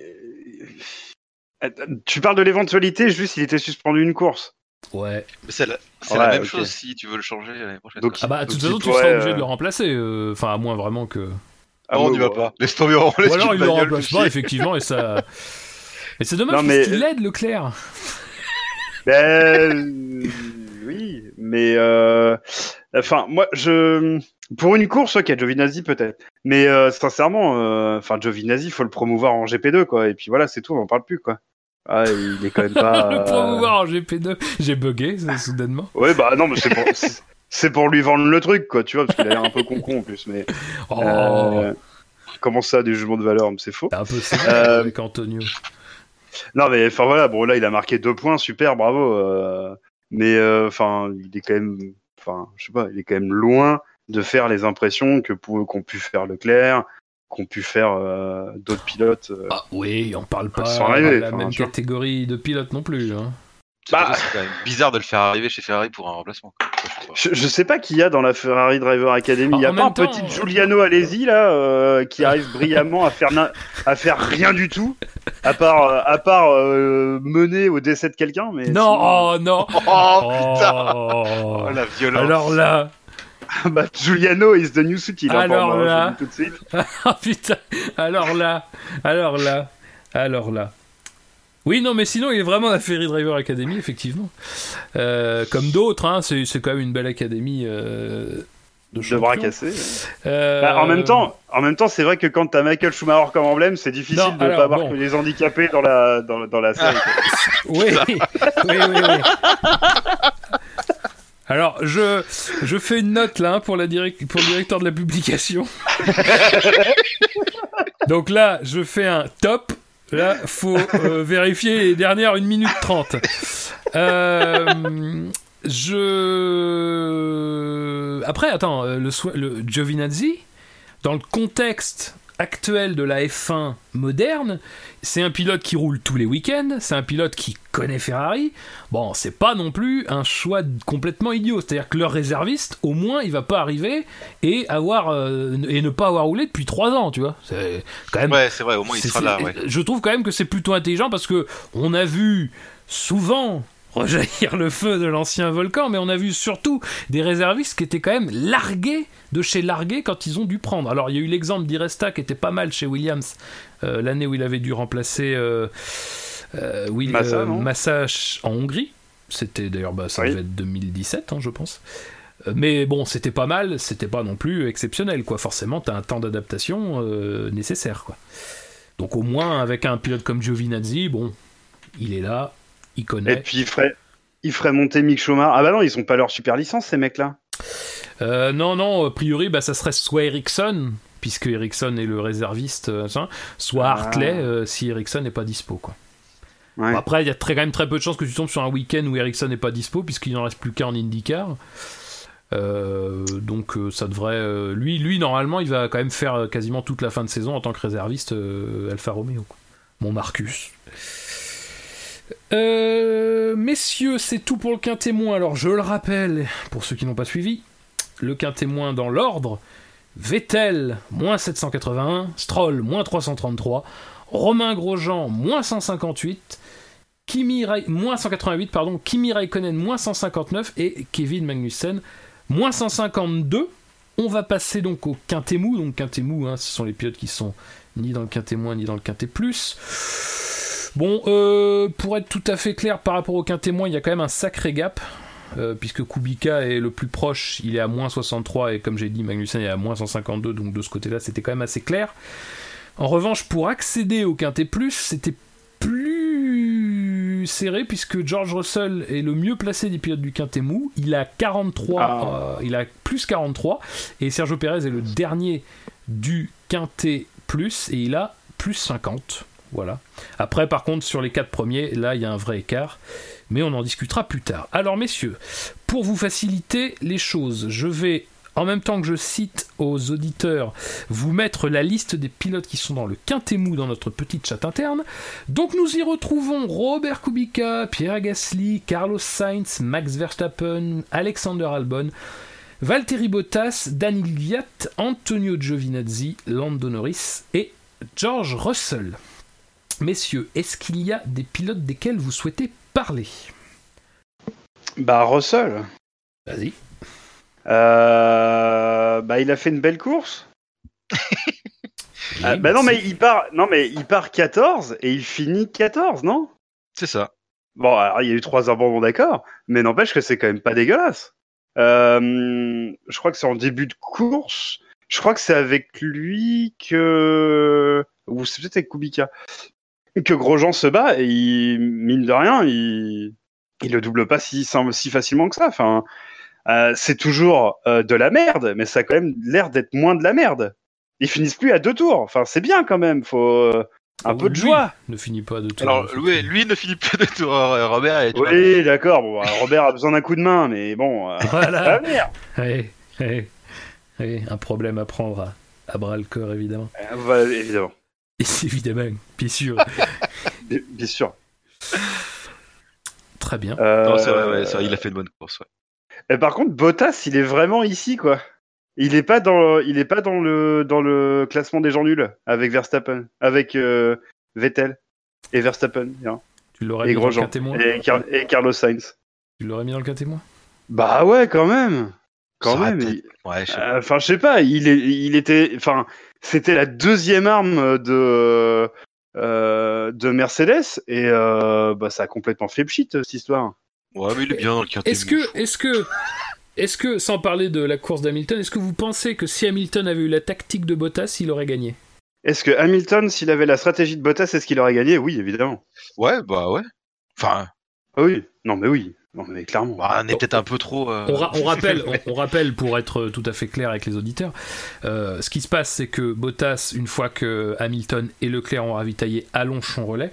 Alors je sais plus exactement de combien, mais il me semble que c'est Il va jusqu'au Huit tours, 27 je e crois. Voilà, c'est ça, c'est juste. enfin, voilà. Donc, il f- donc c'est quand même notable. Donc il allonge le relais, donc à la fois double objectif, hein, allonger le relais.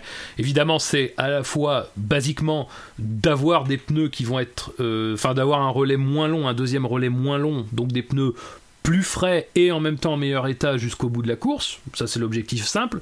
L'objectif secondaire, c'est le bonus. C'est si une virtual safety car apparaît, tu prends la tête. Ce qui est d'ailleurs ce qui était pas loin du tout d'arriver, puisque quand Bottas ravitaille, ça doit être euh, voilà donc autour du 27, 28, ouais, enfin autour du 27, et donc la première 27, V- VSC intervient au 28e tour, et il y en a deux consécutives. Donc euh, il était pas loin, n'empêche, de faire le bon coup du, de faire le bon ça. coup de la Il course. était pas loin, quoi. Non, non, mais bah non, mais euh, bon, euh, voilà, mine de rien, euh, il, il avait un, un assez bon rythme. Il a pas perdu tellement de temps que ça. Bon, alors ça s'expliquait aussi par le fait que ça se battait pas mal euh, derrière lui. Euh, mais bon, c'était pas un très, pas un mauvais premier relais. Par contre, peut-être effectivement le deuxième relais et en tout cas la fin du deuxième relais peut-être un petit peu décevante. Oui. Bah, il, fait, il refait une boulette, quoi. Sans, sans sa petite boulette à la première chicane, il peut peut-être euh, bah, se battre avec Leclerc jusqu'à la fin, quoi. Et pas dit que Leclerc y tienne, quoi. Parce que finalement, il était en, en médium, Leclerc, il est en hard. Ouais. Sur les 3-4 tours qui restent, c'est pas dur, c'est pas dit. Mais on n'aura pas eu droit. C'est vrai que c'est- quand même. c'est- c'est- c'est- On se rend compte quand même qu'il y a des choses qui, qui séparent certains pilotes et c'est quand même incroyable de se dire qu'Hamilton il a quand même tenu. euh, je sais plus exactement, mais une vingtaine de tours, un peu plus derrière Leclerc en étant jamais à beaucoup moins d'une seconde. Euh, en plus, avec tout ce qui lui est arrivé en plus, c'est-à-dire qu'il a, on peut pas dire que ses pneus euh, aient toujours vécu des bons moments. Oui, il Bah, a vu un petit peu la terre, quoi. Il y, a- il y a juste cette petite erreur où quand il freine dans l'herbe euh, quand même. oui, c'est ça. Il a, il, a la- il a- il a pas la présence d'esprit d'éviter de freiner dans l'air. Bah, euh, Mais ça, c'est les pilotes euh, modernes, tout simplement. non mais, Mais- ça, mais oui évidemment ça c'est l'école, c'est l'école Romain Grosjean ça. Mais du coup, il y arrive. Voilà. Bon, alors effectivement, à partir du moment où ça décroche, bah oui, il perd du temps. Mais bon, je pense qu'il se bat plus trop. euh, il, se, il se bat plus trop. Bottas n'arrive ja- quasiment jamais. Juste, alors à un tour à un moment donné, justement celui où il fait son erreur à la première chicane, et puis ça, en bah, fait. à la fin, euh, mais bon, euh, quand il n'y avait plus au- aucune chance, il est quasiment jamais sous la seconde, quoi. Euh, alors que il est quand même celui qui a les pneus les plus frais et euh, qui combat le Leclerc qui a les pneus les plus les plus usés, quoi. Après on a aussi vu que euh, 4 dixièmes à l'entrée de la parabolique ça suffisait pas. hein. Donc il fallait qu'il- vraiment qu'il soit collé collé collé. hein. Ouais, tout à fait. Mais, euh, mais oui, mais comme tu as dit, euh, il a jamais été euh, euh, réellement dans la, dans la, dans la seconde, enfin menaçant quoi que ce soit, alors que Hamilton l'a fait pendant 40 tours. Quoi. Et que c'était incroyable. Sauf quand bien. il a freiné dans l'herbe. C'est bien que tu rajoutes que c'était incroyable. Euh, Non mais c'est vrai, non mais enfin sincèrement, moi je sais pas, mais moi, j'ai pris mon pied à regarder ça. Enfin, Après, bon, Sauf de toute façon, euh, euh, on, on va pas. euh, euh, on va pas mentir, euh, Bottas, euh, il y a quand même encore d'assez criants problèmes de gestion pneumatique. hein. Ça a été, d'ailleurs, c'est à tel point quand même que ça a été dit par Toto Wolff après la course, quoi. Euh, bon, je, je, je suis pas sûr que ça va lui donner beaucoup de chance euh, sur certains circuits, quoi. Euh, Après, je l'ai pas vu faire de gros blocages de roues euh, 35 fois de suite euh, consécutives. Mais c'est pas, c'est pas le, c'est pas à ce niveau-là. Je pense que c'est au niveau de, de la réaccélération, de la prise de virage. Enfin, je pense que c'est plutôt, je pense que c'est malheureusement, et encore une fois, il a 30 ans depuis le, depuis août. Euh, mine de rien, c'est, c'est un pilote qui, ça va être quand même dur de le faire beaucoup progresser. Euh, et on te dit chez Mercedes que fondamentalement, et puis de toute façon c'est visible, enfin c'est vrai que c'est visible, c'est qu'il n'arrive pas à gérer aussi bien ses pneus qu'Hamilton. Et du coup, le truc, c'est que bah, dans une course comme ça, où en fait on lui donne la tactique euh, normalement la plus safe, quoi.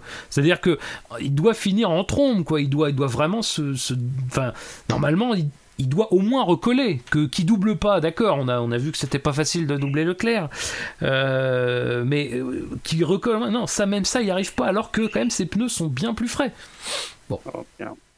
Bah, y a- on voit qu'il y a une classe d'écart entre les pilotes. Quoi.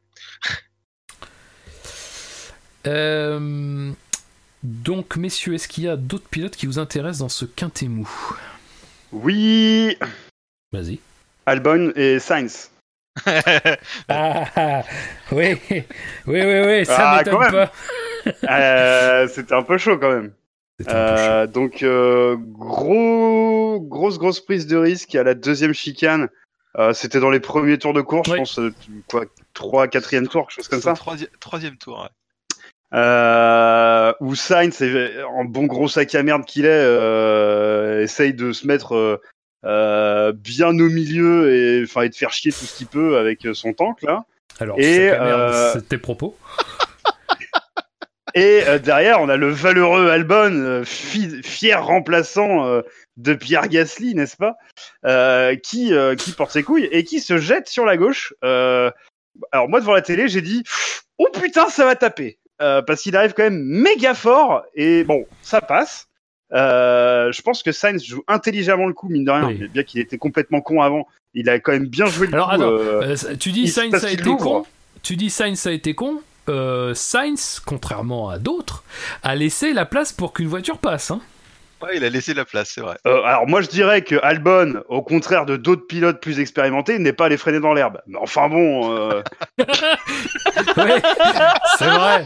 Oui, c'est une vision, hein, vrai. Hein. C'est vrai, oui, non, non, mais dans un sens, euh, peut-être que je vais le noter sur ma feuille et puis t'insulter à la fin.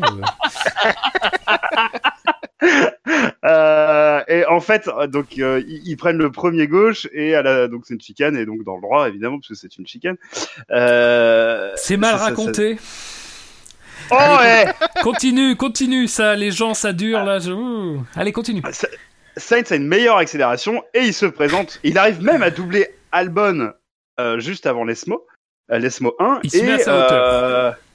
ouais, il se met à sa hauteur, il est à l'intérieur euh, et là, bon bah, ce qui, ce qui devait arriver arriva, Ouais, sincèrement. Toi, tu connais bien en plus ce passage-là. Oui, euh, c'est vrai que alors l'ESMO. Non, non, 1, les graviers, euh, je veux dire. ah oui, oui bah Oui, oui, oui, oui. oui. Ah, oui, c'est vrai que ceux-là, je les connais pas- plutôt pas mal. En général, d'ailleurs, toi, la- tu fais gravier. Enfin, tu fais Barrière piste, intérieure. gravier, piste, barrière, ouais.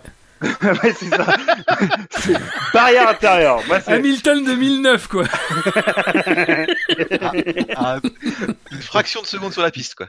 Euh, enfin, cela dit, vous faites des blagues, mais n'empêche que mon setup avec un 1 d'aileron, on a vu que tout le monde le faisait. Hein. Donc, euh, C'est vrai. euh, Oui, et, et donc que tout le monde se- le regrette. Euh, Allez, ouais, avance, bon, d'accord. avance, arrête, Mais avance. putain, c'est toi qui fais des digressions là. Je ne fais que jouer ton jeu. Euh, et donc, il se touche et euh, bah pour moi quand même là, c'est un fait de course. Alors, ça a beau être Sainz. Oui, je suis euh, d'accord.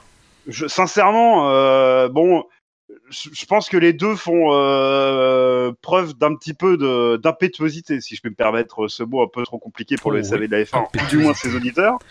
Euh, bon, euh, Il y a beaucoup trop de syllabes, moi j'ai pas compris. Oui, alors par contre, ce qu'il faut faire quand on sort un mot compliqué, c'est quand même de finir ses phrases, hein, parce que sinon après on se dit tiens, c'est peut-être un accident.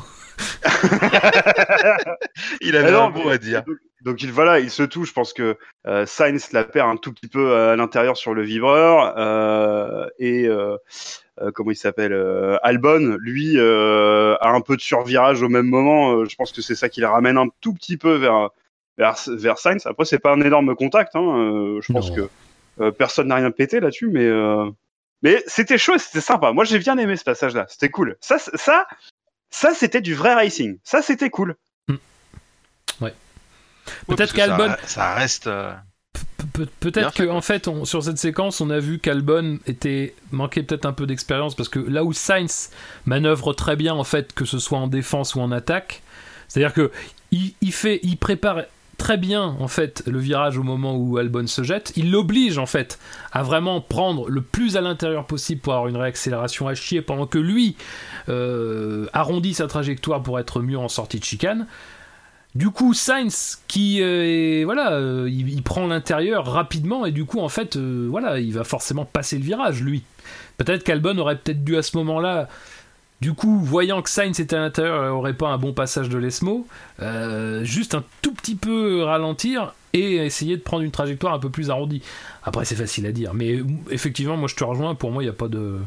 C'est, c'est- voilà, bah il y a deux voitures qui passent un virage très compliqué déjà quand tu passes à un seul.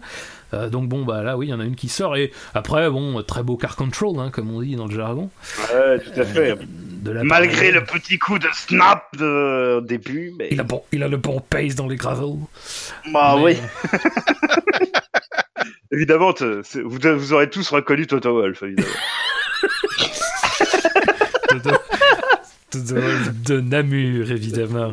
Ah bah, bien sûr. Bien sûr. Euh, C'est là qu'on a les meilleurs. Snap Je, je crois que je t'ai. Je crois que je t'ai coupé, Yannick. Excuse-moi. Ah, je me rappelle plus ce que je voulais dire maintenant. Voilà. que tu veux- Alors, euh, bon, je ne t'ai pas coupé. Il ne s'est rien passé. Non, non, c'est une technique montage très numéro efficace 12. d'animateur. C'est c'est une technique très efficace d'animateur pour que l'émission dure moins longtemps. Vas-y, vas-y, continue. Euh, non, mais il y a, et Albon, il a pas pris aussi une pénalité, mais je sais plus Si. pourquoi. Il a pris la pénalité, comme on disait tout à l'heure. T'as pas écouté sur euh, le le moment. euh, le moment avec Magnussen euh, où il passe, euh, il coupe la chicane, euh, passe devant Il rend pas Magnussen, la ne, ne rend pas la position et se prend. Ah oui, mais parlons-en, ça peut-être de Magnussen, non? C'est déjà fait.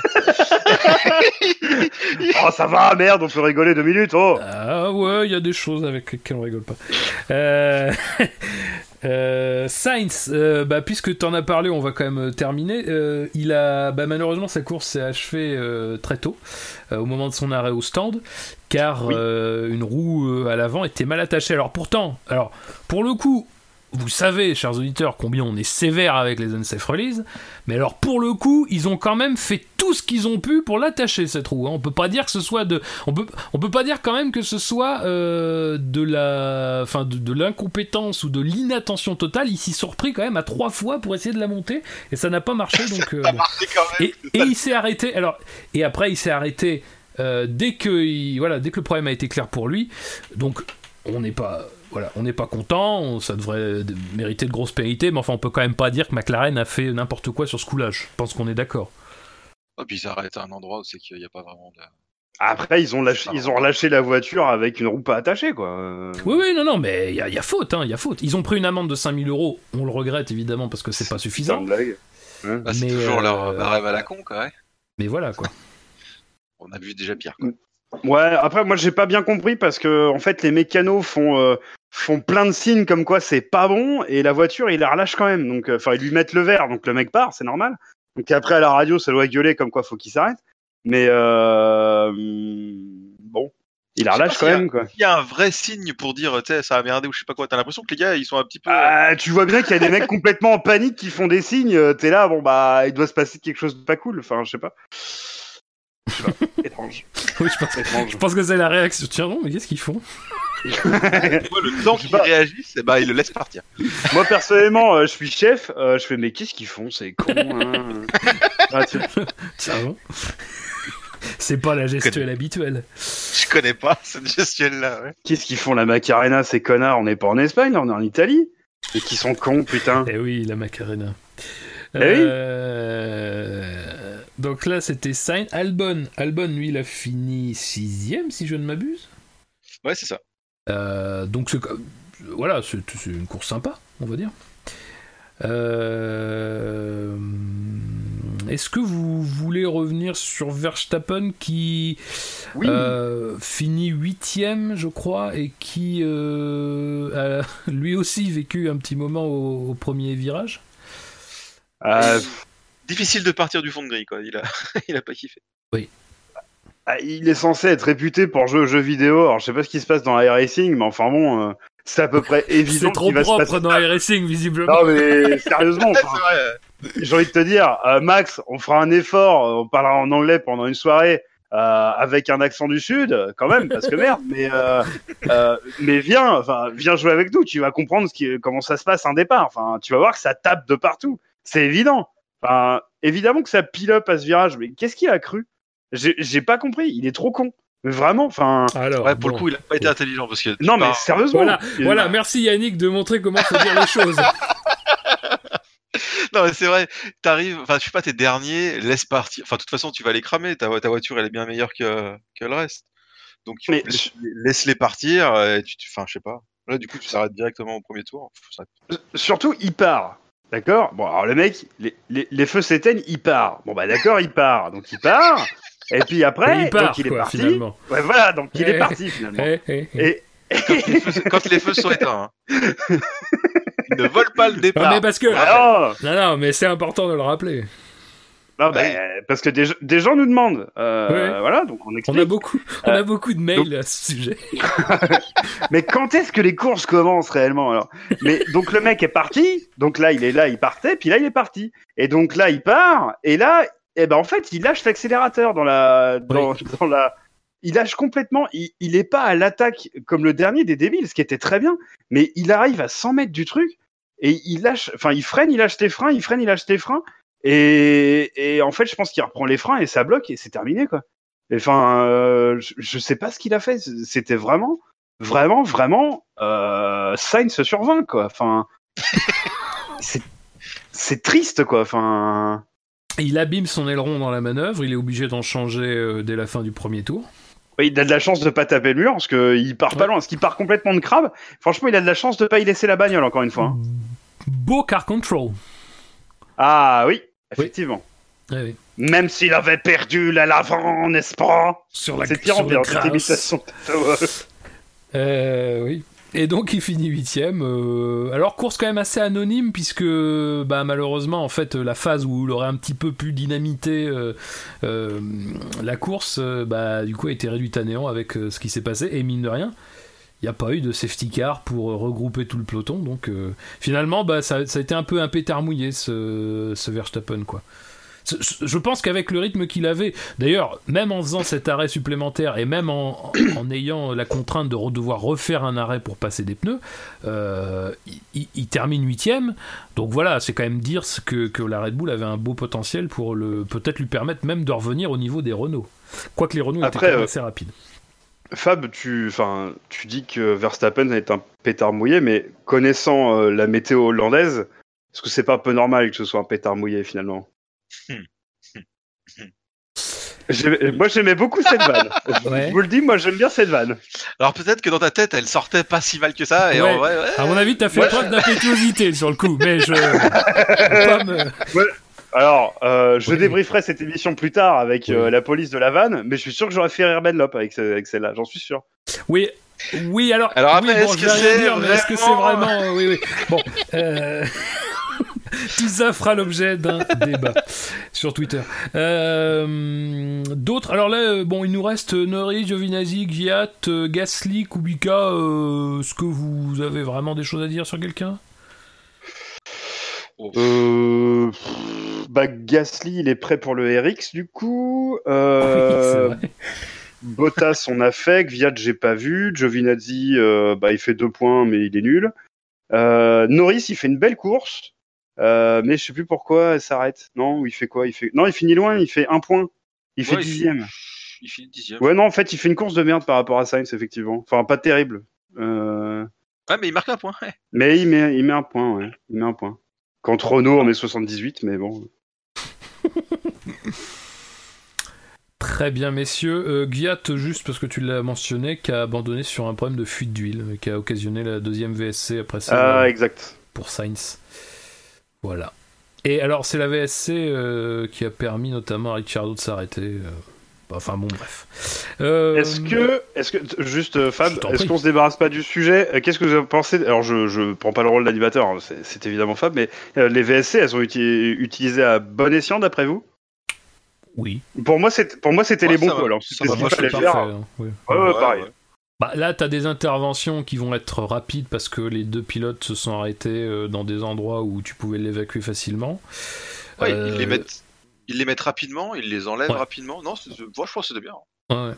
Bah après, toujours, voilà, l'effet euh, que certains trouveront pervers et d'autres euh, normal et, et connu de, de- de te permettre de t'arrêter. euh, voilà, mais bon, c'est c'est un, c'est un truc stratégique à prendre en compte, quoi. Encore une fois, on- même si ça s'est joué qu'à un tour, Bottas c'était pas loin de passer devant grâce à ça, quoi. Donc, euh. Mais non, non, enfin, parfait. Mais tout le, enfin, je trouve que tout le monde a été, a été bien, quoi. Euh, je veux dire, finalement, on en reparlera plus tard, mais il n'y a pas eu énormément de choses qui étaient. Enfin, tu me diras, non, j'ai rien dit. J'ai rien dit. j'ai rien dit là, soudainement. Notre débat pas eu d'il y a à peu près une demi-heure m'est revenu en tête, donc euh, ce que je vais faire, c'est me Ah, taire. finalement, non. Euh, messieurs, donc nous avons fait le quintet moins et le quintet mou. Donc vous savez ce que ça veut dire. Est-ce que parmi les pilotes du quintet moins et du quintet mou, il y a un pilote auquel vous voulez attribuer soit un plus 1, soit un moins 1 Hmm. Alors moi, je Vettel, dis- mon- Moi c'est Vettel. Oui, voilà, moi aussi c'est Vettel. Ah oui, ok. Mais Vettel, il est dans le quintet moins? Mais il peut prendre un moins 1. Ah, Oh, d'accord. putain, elle jamais savé là. Putain, Yannick Doll. là. Attends, j'ai pas connu Pour, une le. fois que- pour une fois que c'est pas Scani qui l'a fait celle-là, on est quand même sur une grosse progression. J'ai pas lu le règlement. Alors en fait, euh, j'avoue que j'ai pas osé poser la question parce que je me dis putain, mais je suis sûr d'être déjà avoir.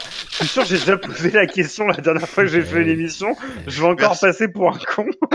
Merci Scani de, de me sauver un peu quand même. Donc Yannick, euh, est-ce que tu mets un moins Vous voulez un à mettre un moins 1 à Vettel Ah non, bah, c'est, c'est- on te demande si tu veux le faire. Si, si tu ne veux pas, euh, Donc euh, le gars est au fond du trou et euh, on continue quoi. Bon allez, on Ouais. continue. Bon, moi personnellement, moi, moi personnellement, s'il y a un mec qui est par terre et que je peux mettre un coup de latte, je le mets. Bien. Ça c'est le côté fouine. Eh bien donc, nous Non, mais bah, sommes- à un vas-y Bilou. Ah bah non. moment donné, faut être, euh, Bon, faut, faut- Ah la connexion Ferrari. faut être honnête, Vettel, euh, on met à moins un à personne. euh, Oui, oui, oui. C'est non, mais je, je suis, Ouais, non, suis mais- d'accord. Je suis d'accord. on va peut-être Mais en- mettre euh, moins un à orange par contre aussi. En revanche, Bilo, c'est pas tout à fait, tout à fait idéal euh, la manière dont on. Euh, donc Vettel moins 1. voilà. Bon, Sébastien. voilà. si Séba- tu nous vois. Sébastien, nous, c'est qu'un moins 1. c'est pas euh, faire n'importe quoi euh, à Monza. hein, donc bon, euh, c'est peut-être le moins pire que tu pourrais avoir ce week-end. Très bien, messieurs. Donc, le quintet mou c'est terminé. On a attribué notre petit moins 1 tranquillement. Donc, on va pouvoir passer au quintet plus. Alors, quintet plus, ça c'est pareil. Je vais regrouper. Parce que je pense que ça vaut le coup. On va commencer par le cinquième du Quintet Plus, donc c'est-à-dire euh, la cinquième meilleure performance pour euh, nos auditeurs. Et ben c'est l'ami Sergio Pérez. Sergio Pérez qui part 18ème, qui lui aussi euh, est obligé de passer par l'échappatoire de la, de, la première chi- de la première chicane, oui. Euh, et fini, mine de rien, 7ème. Enfin, dès qu'il y a un échappatoire, Sergio Pérez le prend. Donc bon, je sais pas si c'est Ouais, la peine bon, de le c'est noter. un quoi. échappatoire qui a ralenti là quand même. Oui, Il mais aurait pu bon, le prendre plus vite, tu vois. Ah, Non, bah il a fait, bah du coup, ouais, il fait une bonne course. Il est passé entre les gouttes de tout. Il passe Mm. devant Stroll. Moi, j'ai rien vu de la course de Pérez, sincèrement, je sais pas ce qu'il a fait, j'en sais rien. Je, alors, je, je suis pas sûr à 100%, mais j'imagine qu'il a ravitaillé sous VSC. C'est une bonne question. Est-ce qu'on n'avait pas un tableau des stratégies Si, si, un on a un tableau des stratégies, mais après, euh, c'est pas toujours évident de savoir, euh, surtout que les VSC. s'arrête. Il s'arrête au 28ème tour. Ouais, Attends, donc ça doit correspondre à la VSC Ouais, pour euh, Sainz, quoi. Ouais, donc c'est là qu'il gagne. euh, Ouais, ça se voit pas trop. Après, bon, on va pas se mentir non plus. Les, les Force India, euh, c'est un circuit sur lequel elles étaient attendues euh, euh, grâce à leurs caractéristiques. Donc, il n'y a pas vraiment non plus de grosses surprises sur le fait qu'il n'était pas si difficile de remonter. Quoi. Et il n'avait que la spécifi- spécification 2 du moteur Mercedes. Ouais, apparemment, celui d'après, c'est moins bien. Une spécification neuve, hein, d'ailleurs. C'était un moteur, c'est un moteur de phase 2, mais neuf. Phase 2 ou phase 9, j'ai pas compris. Tu sors. Euh,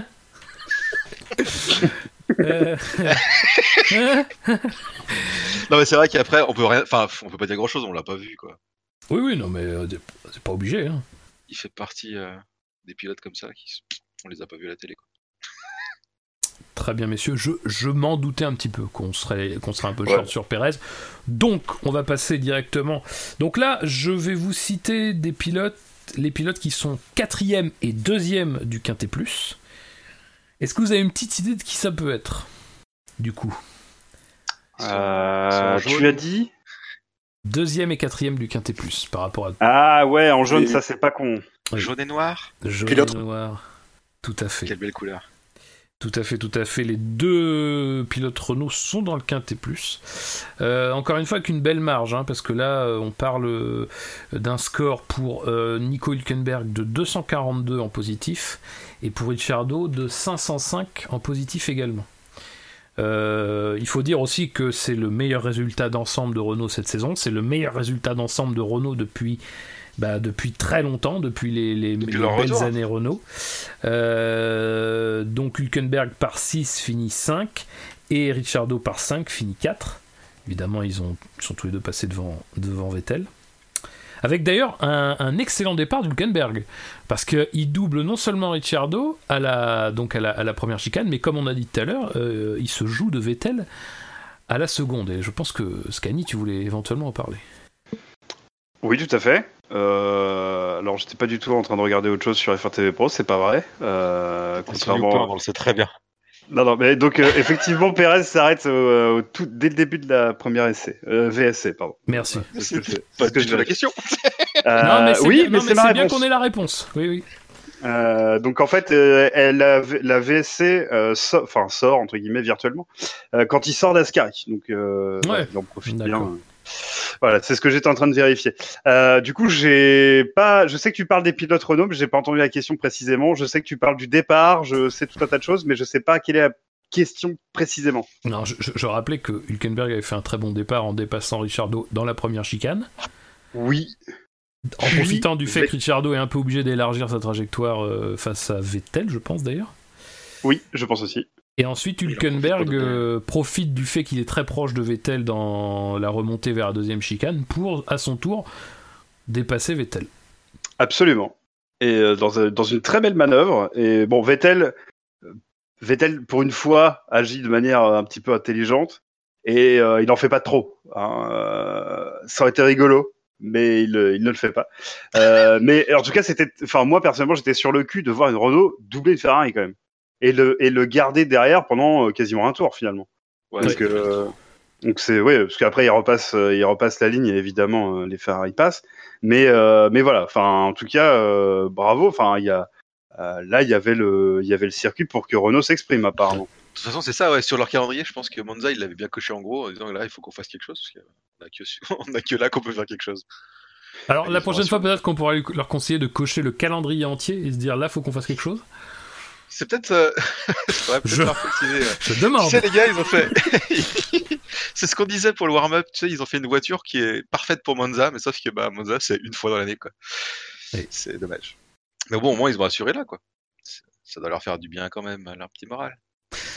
Alors après, la course des deux pilotes est quand même relativement tranquille.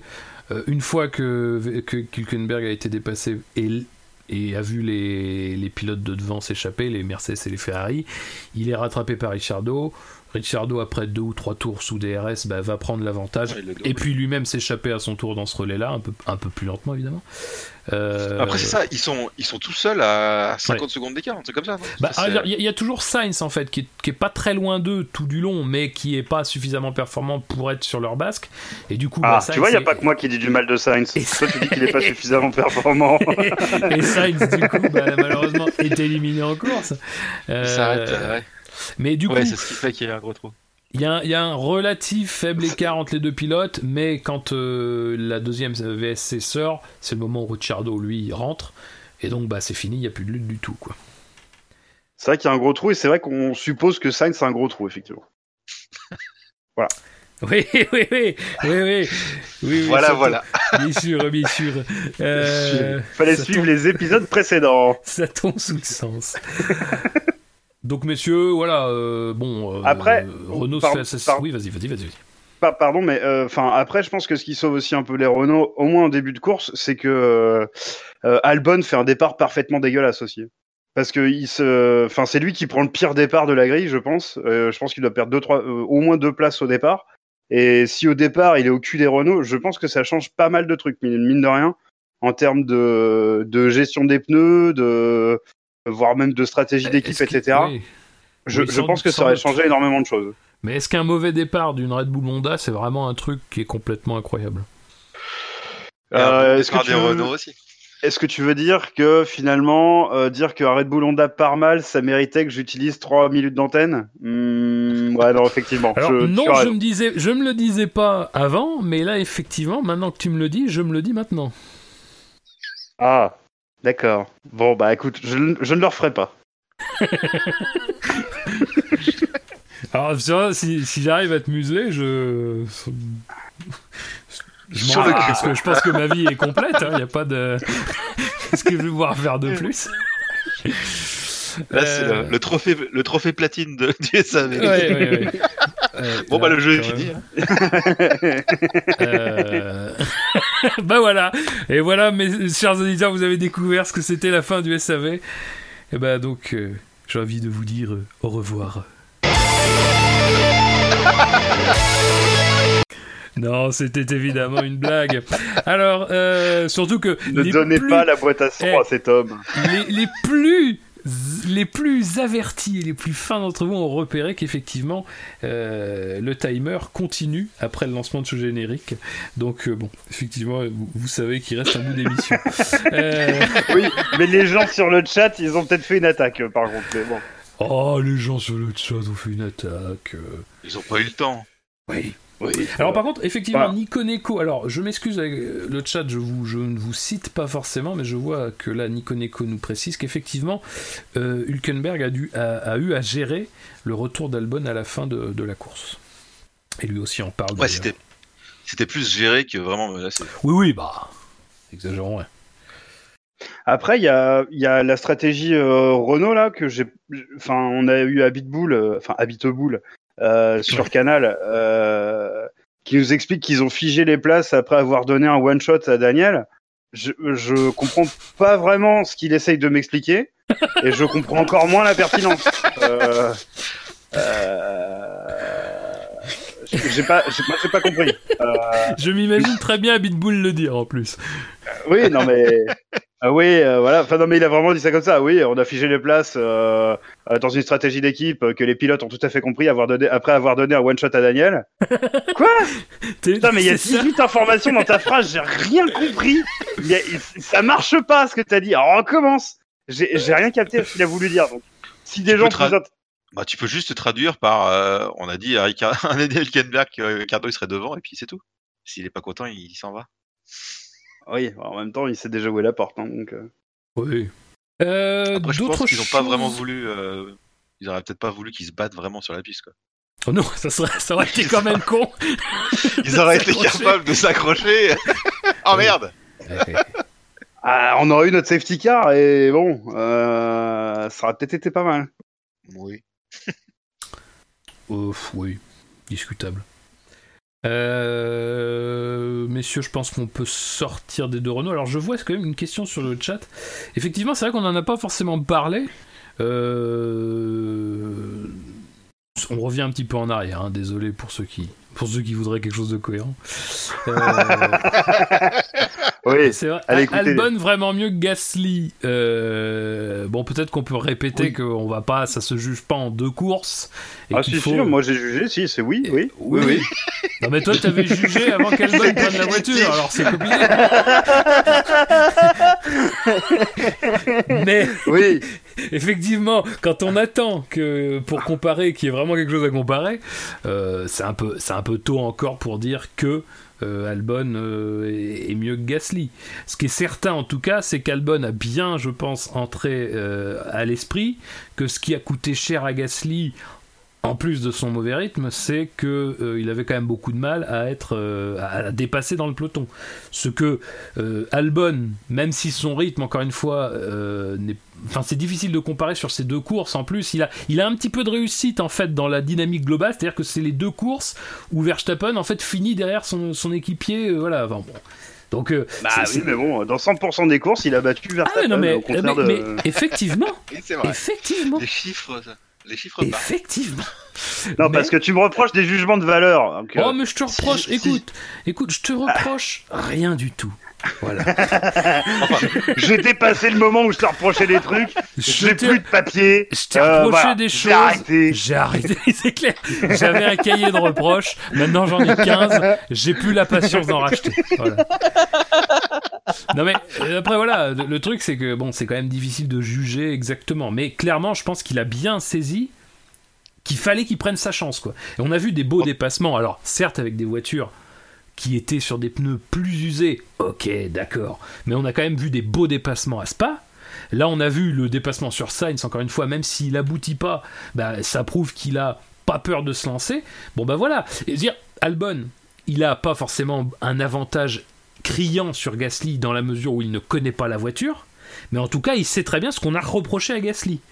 Et moi, je trouve que euh, on va pas juger le rythme des pilotes et on va pas juger leurs compétences au volant de la voiture, mais clairement, dans l'attitude, il fait, je pense, clairement ce qu'on attend de lui. Quoi. Il montre qu'il est incisif, il montre qu'il est là. Et ouais, c'est sûr, c'est bien. hein. Bah, par rapport à Pierre, ouais, c'est bien. Après, hein, c'est difficile ouais, d'évaluer le niveau du gars. Entre deux courses. Est-ce que tu peux revenir près de ton micro Ah, pardon. Oui. Que, alors, je rappelle, vous pouvez, alors, je rappelle, dans le SM, on a le droit de faire d'autres choses en même temps, mais il faut quand même qu'on parle dans le micro. Moi, personnellement, c'est pour ça que j'ai un micro qui est euh, sur un casque. Comme ça. euh, oui, mais moi, moi aussi, il est sur le casque, mais euh, j'ai bougé le casque. Moi aussi, il est sur le casque, mais le casque est pas sur moi. Alors, euh... Je sais plus ce que je disais. vas-y, vas-y, vas-y, reprends, excuse-moi. Je sais plus. Non, ce que je disais, c'est que oui, il est, il s'est montré plus incisif, tout ça, et ce qu'on reprochait à Gasly, quoi. Oui. D'être un peu trop lisse. Lui, bah voilà, on le voit, il attaque un peu, machin. Et après, on peut pas vraiment dire sur deux courses, surtout sur Spa et Monza, s'il est meilleur que Gasly, quoi. Enfin, pff, ça veut rien dire. Si, si, si, si. Oui, mais. oui, bon, d'accord.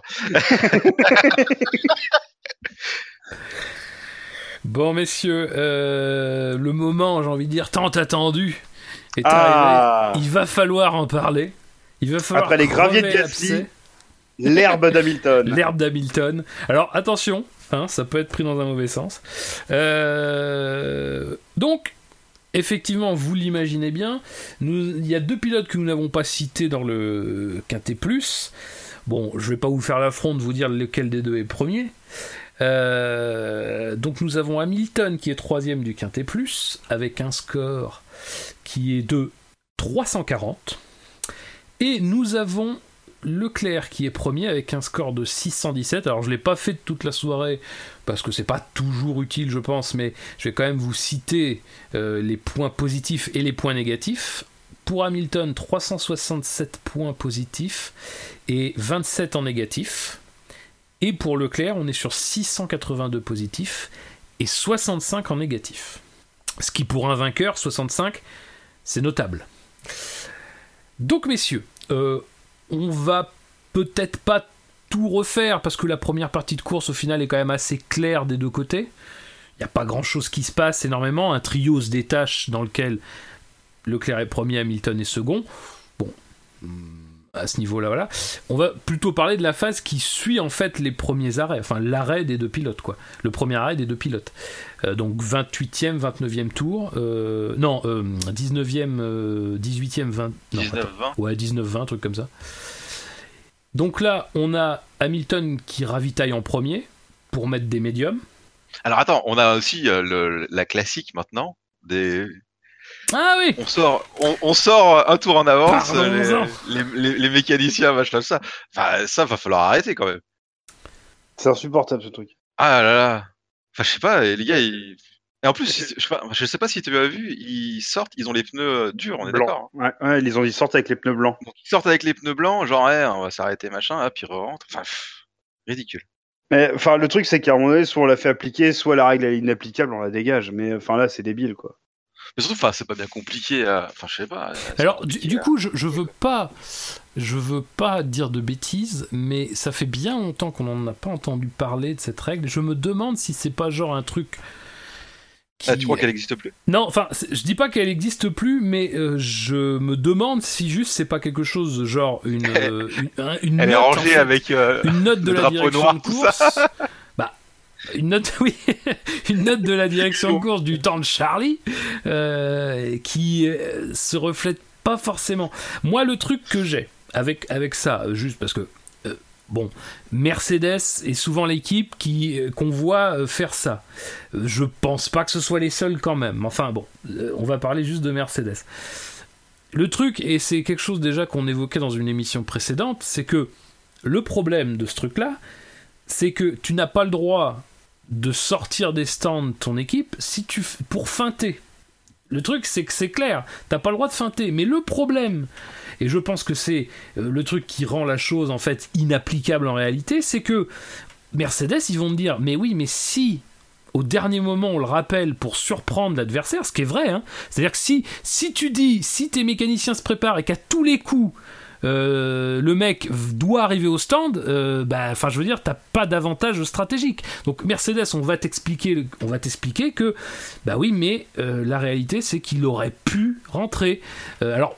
Celui de Monza est peut-être un peu plus discutable parce que clairement, le truc c'est que si l'idée c'est de faire la tactique inverse de Leclerc, ça veut dire que Hamilton aurait dû rentrer potentiellement. Ou alors à ce moment-là, Hamilton a décidé de pas rentrer. Bon, bref. Mais à mon avis, le truc, c'est que Mercedes, quoi qu'il arrive, je, je les défends pas, hein, attention, ne pensez pas ça, mais je pense que Mercedes se couvre en fait, en disant, bah oui, mais il aurait pu rentrer, et s'il avait dû rentrer, on est le premier box, et on peut pas euh, se permettre d'arriver au dernier moment. Et je pense que malheureusement, qu'on soit d'accord ou pas avec cette façon de procéder, bah, c'est un peu inattaquable parce qu'effectivement tu peux pas dire euh, on va les faire euh, enfin on va les faire sortir au dernier moment tu vois ce que je veux dire? Forcément faut au moins qu'il y ait de la préparation quoi. Alors après je dis pas que c'est toujours justifié attention. Mais ça fait partie des règles très difficiles à prouver. Après il faut aussi Ouais, je, pense remettre dans le contexte pourquoi ça avait été fait. Parce qu'à un moment donné c'était du n'importe quoi il y avait beaucoup trop de monde dans les stands et tout et tout. Bon après voilà euh, je à mon avis, ça part d'une bonne intention, ce type de règle, mais c'est extrêmement compliqué à faire respecter. Et puis, surtout, je pense aussi qu'il y a un truc, parce que on l'a beaucoup, on l'a beaucoup lu, entendu ce week-end comme un argument euh, pour faire contrepoids à tout ce qui s'est passé, euh, dont on a beaucoup parlé. Mais le truc, c'est qu'en fait, vous espérez quoi, en fait, de la sanction qui sortirait de ça? Ça serait, ça serait une amende, les gars. hein, il, il se passerait rien de plus. hein. Donc, je veux dire, je, veux dire, je, vois bien que ça dérange les gens. Je vois bien que c'est tourné vers Mercedes. Je vois bien euh, ce qui peut poser problème. Mais je pense sincèrement que vous, serez déçus le jour où ils feront vraiment respecter ça, parce que ça donnera absolument rien de, de, de, de- de bien important. hein. Non, mais c'est ça. Moi, la sanction, finalement, je m'en, enfin, je m'en fous. Je- On sait très bien qu'ils vont, enfin, oui, il y aura rien et ça sera une amende, machin, tout ça. Mais ça serait, enfin, juste de l'avoir, quoi. Enfin, ça serait bien qu'ils arrêtent de faire ça, quoi. Qu'on sache, enfin, je sais pas, s'il y a vraiment une sanction. Après, c'est ce que tu dis, c'est compliqué à, à prouver comme quoi tu euh, fais vraiment semblant, tout ça, quoi. Mais bon, pff, ouais, je sais pas. Moi, je trouve ça moche, mais bon. Cani, tu as quelque chose à bah, ajouter? Bah non, mais c'est juste. Enfin, moi, ce que je veux dire, c'est juste si c'est absolument pas euh, euh, applicable comme règle, on la dégage. Enfin, euh, il y a suffisamment de règles comme ça. euh, Il y, en a suffisamment que les gens ne comprennent pas. euh, pourtant, ils se présentent comme experts. Euh, je veux dire, celle-là, euh, si elle n'est pas applicable, on la dégage. euh, voilà, affaire suivante, quoi. Surtout que sincèrement, ça change pas. euh, Enfin, ça change pas la course, quoi. Donc, euh, bon. Lemon et sur le, chat nous rappelle que effectivement, et c'est vrai, Charlie Whiting l'avait dit, alors euh, oui, ça devait être en 2018, je pense, que cette règle existait bien. euh, mais que euh, alors lui il fait vraiment lui il faisait vraiment tout pour euh, casser les, les argumentations mais il disait que ça ne gênait pas parce que ça participait au spectacle c'est vrai qu'il l'avait dit Euh, bon euh, je pense qu'on je pense qu'on que- on peut quand même présager Ouais, de notre avis sur la question. Euh, oui, alors rappelons quand même, je- avec tout ce que j'ai dit, rappelons quand même que c'est aussi pour des raisons de sécurité. hein. C'est-à-dire que si tu envoies une équipe entière dans une voie des stands, c'est toujours une équipe de 15 personnes qui n'est absolument pas protégée comme les pilotes, qui n'est absolument pas. Donc s'il se passe quelque chose, si cette équipe est dans les stands, elle va prendre. Mais bon, euh, mon avis, c'est un Ouais, truc coup, si absolument pas. improuvable. Le, le vrai truc, je pense que. Puis le truc, en fait, c'est que c'est je répète, le placement. hein. Mercedes, ils sont souvent euh, les premiers. Euh, mais alors, dire, c'est encore plus facile en fait euh, pour eux de justifier ça parce que voilà, encore une fois, ils sont les premiers. C'est-à-dire que quand le pilote rentre, 5 secondes après, il est dans, il est dans le box quoi. Donc euh, bon, euh, dans ces cas-là, je pense qu'ils ils se privent pas pour en jouer. C'est pas idéal, mais bon, c'est compliqué de, de prouver la faute quoi, je pense. Donc, arrêt au stand des deux pilotes, Leclerc et Hamilton. Leclerc donc ressort en pneu dur, juste devant Hamilton, avec une petite marge confortable, mais qui est vite effacée par le fait que Hamilton a des pneus médiums et qui sont déjà en température. Et donc là commence quand même le vrai duel, c'est-à-dire que là, en revanche, Hamilton, il est à toujours une seconde ou moins de Leclerc. Euh, et donc, on avance, on avance, on avance, et au 23e tour, il y a la première tentative d'Hamilton. Donc la fameuse tentative à la deuxième chicane. Messieurs, qu'avez-vous à dire sur cette tentative de la deuxième chicane? Ben, je trouve que Lewis a mal géré euh, l'espace à sa droite, puisqu'il s'est retrouvé, il s'est retrouvé à freiner dans l'herbe, ce qui pourtant, pour un quintuple champion du monde, euh, je veux dire, bon, en plus c'est pas un pilote payant, donc il devrait le savoir, faut pas le faire quand même. Oh Tu serais surpris. Euh, non, mais euh, il y a voilà Leclerc euh, qui, euh, comme depuis le début de l'année, peut-être avant, mais on l'avait pas vu, euh, depuis le début de l'année, fait ses manœuvres débiles qui sont sincèrement insupportables. Et pourtant, je supporte ce pilote. Euh, ce qui surprenait, j'ai regardé la, la course avec des gens parce que j'étais pas chez moi et c'était plutôt des, des, des, des ados, enfin des voilà des, des gamins. Et, euh, et ils me Ah, disent tu ah, regardes pour des qui t- course avec des gamins, ils ont quel âge? Bah, là, là, On veut j'avais pas savoir ce que tu fais de tes week-ends. Oui, alors, oui, ouais, ça va. Eux jouaient au Monopoly. Euh, Ah oui. Bon, je leur ai dit quatre fois de fermer leur gueule, ils ont fini par le faire. Et moi, je regardais la course. Et Conseil donc, éducation. euh, bah, c'est-à-dire que je leur ai expliqué le principe de la taxe. Donc déjà, je leur ai baisé la moitié de leur banque. Donc si tu veux, si tu veux, le jeu, le jeu a duré vachement moins longtemps après. hein. Toi, Bon, tu as préfacé un, un- un livre de Françoise Dolto, je crois.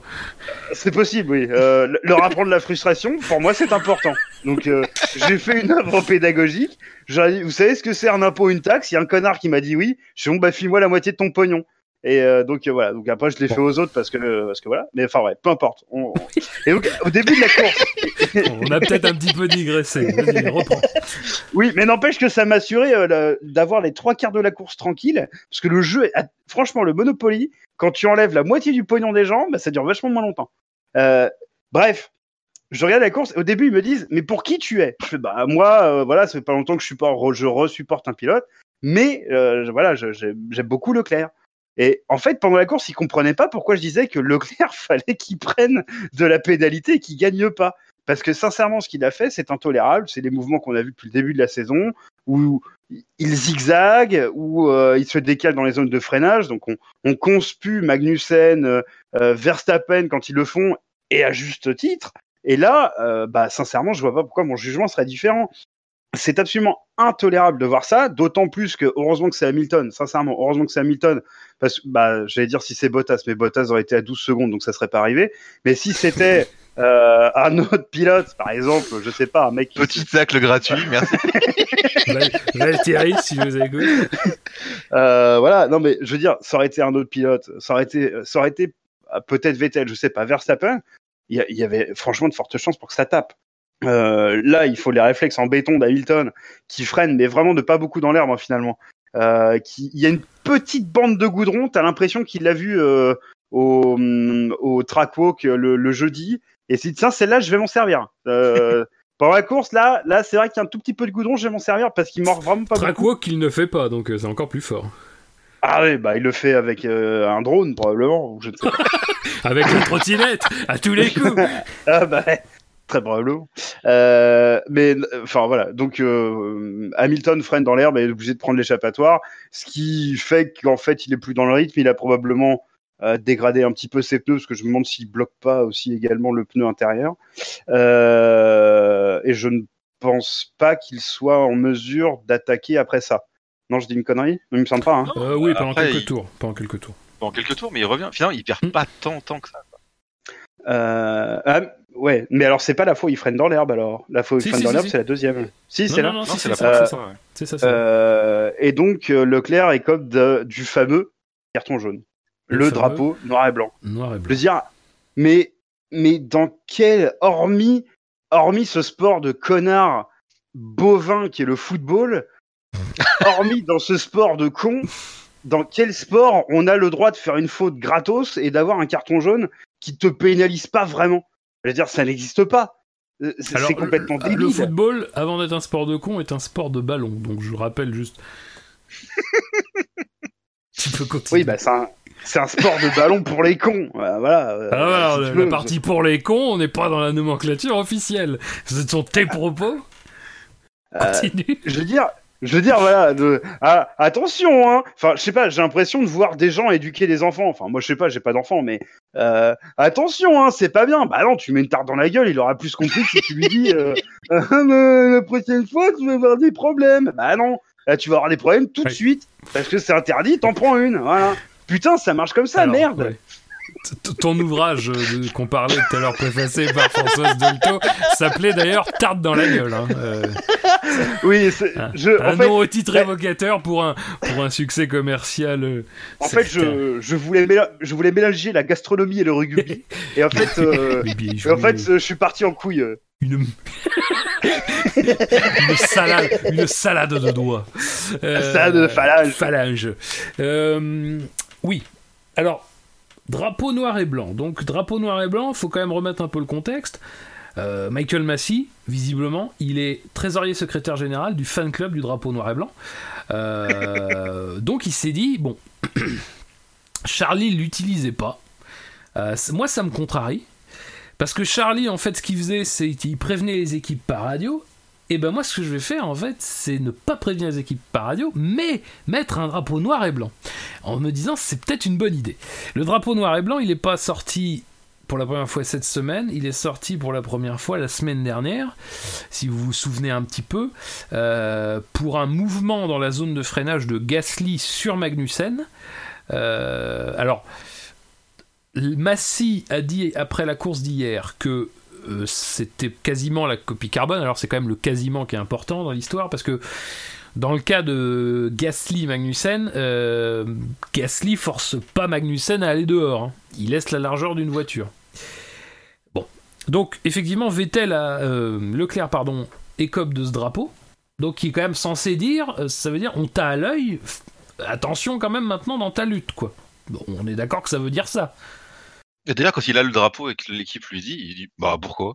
Ouais, mais bon, Bah, ça c'est son jeu, c'est son jeu, c'est son jeu. Ouais, ça, ça c'est le jeu. ouais. C'est un petit, Ouais. c'est- c'est quand même un, c'est quand même un sacré malin. On l'a vu, on le, on l'a vu dès la Ouais, première oui, fois. oui, c'est vrai que c'est- c'était un gros, malin. Mais là, on le voit quand même, c'est un très très gros malin ce, ce Leclerc. Il est extrêmement lucide euh, dans le cockpit, en dépit de l'effort important qu'il a à produire pour euh, faire une bonne course. Bah, il sort, il est rincé. Hein. Ouais, ouais, ouais. Mais ses Mais, réponses sont, moi, très je- bonnes dans le, sont très bonnes pour, euh, d'une certaine manière, pas forcément servir sa cause, mais en tout cas, euh, disons, servir sa cause auprès des fans, je pense. C'est, je pense c'est typiquement des messages que t'aimes entendre de, quand, quand t'es supporter. Euh, Pour en revenir au drapeau euh, noir et blanc, moi, je, je sincèrement, je, euh, je pestais déjà quand euh, on savait que Charlie prévenait les équipes par radio. Moi, déjà, ça me gavait. Alors, c'est vrai que là, c'est plus transparent. Et moi, c'est le principe de les prévenir.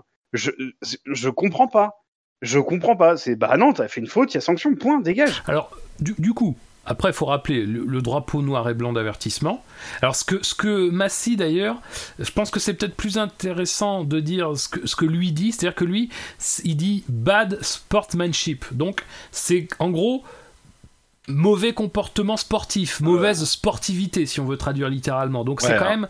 il y a Un quand geste même un- euh, il y a quand même un sens, voilà. Il y a- voilà, c'est ça. Geste antisportif, il y a quand même un sens. C'est-à-dire que c'est pas seulement de l'avertissement. Parce que l'avertissement, c'est un peu bâtard comme notion. Parce qu'en fait, avertissement, ça peut être un peu tout et son contraire. C'est-à-dire, ça peut être, euh, t'as fait quelque chose qui était à la limite du raisonnable, donc on te dit, et, et, euh, dou- doucement, ou, alors t'as fait vraiment une grosse faute, et on, t'as fait une faute en tout cas, et on te dit, bon, ça suffit. Mais du coup, le drapeau de mauvais comportement ou de, manque de sportivité ou de geste antisportif, je trouve au moins, est un peu plus clair. à mon avis, dans la dénomination. C'est-à-dire que vraiment, pour le coup, et je pense que c'est ce qui s'est passé euh, hier, je pense que tout le monde reconnaît que s'il n'y avait pas eu ce drapeau, c'était pénalité. Enfin, moi, en tout cas, c'est comme ça que je le sens. Euh, oui, bah, j'espère. bah oui, c'est sûr. Alors, moi, après, tu dis que c'est plus transparent. Moi, en fait, je dis que c'est certes plus transparent, mais c'est plus piégeur. Parce que du coup, le truc, c'est qu'il met ce drapeau, on est au 23e tour. La lutte se poursuit, il se passe ce qui se passe. Et du coup, après, on, s'aperçoit que après ce drapeau, il y a eu donc au moins un message à l'écurie euh, pour dire, euh, écoute, vous pouvez dire quand même, lui dire d'arrêter de faire ce qu'il fait euh, dans ses luttes. Donc ça veut dire que ce message d'avertissement qui est normalement au minimum le prélude à ce que si une faute se commet encore derrière, il y ait cette fois-ci pénalité, ben on s'aperçoit que sur cette course-là, en tout cas, ça s'est pas du tout passé comme ça, quoi. Parce qu'il a fallu encore un rappel à l'ordre derrière. On- même longtemps après le drapeau, il a- on a entendu l'écurie encore lui dire euh, arrête de bouger au freinage, machin, machin. Euh, Ça, ça ressemble au, au carton jaune au foot en fait. hein. Tu mets le car- Bah, premier carton jaune, et le- ouais, le deuxième ar- arrive difficilement, tu vois. Oui, oui, oui, oui, oui. Oui, mais alors. là, c'est un peu la même chose quoi. Le truc, c'est que Massy, je pense, part d'une bonne intention, et je trouve que, oui, c'est plus transparent, c'est clair, mais le problème, c'est que ce qu'il explique, lui, dans la procédure du- de ce drapeau, c'est que c'est lui qui le déploie. Bon, ça, jusque-là, d'accord. Mais il dit, euh, oui, mais ça n'empêche pas les commissaires d'infliger une pénalité. Mais, enfin, quand le mec qui est à la direction de course indique sur les écrans drapeau d'avertissement, drapeau noir et blanc pour tel pilote. Quel commissaire, quel collège de commissaires va dire oui, bah nous ce qu'on va faire, c'est qu'on va mettre en fait une sanction.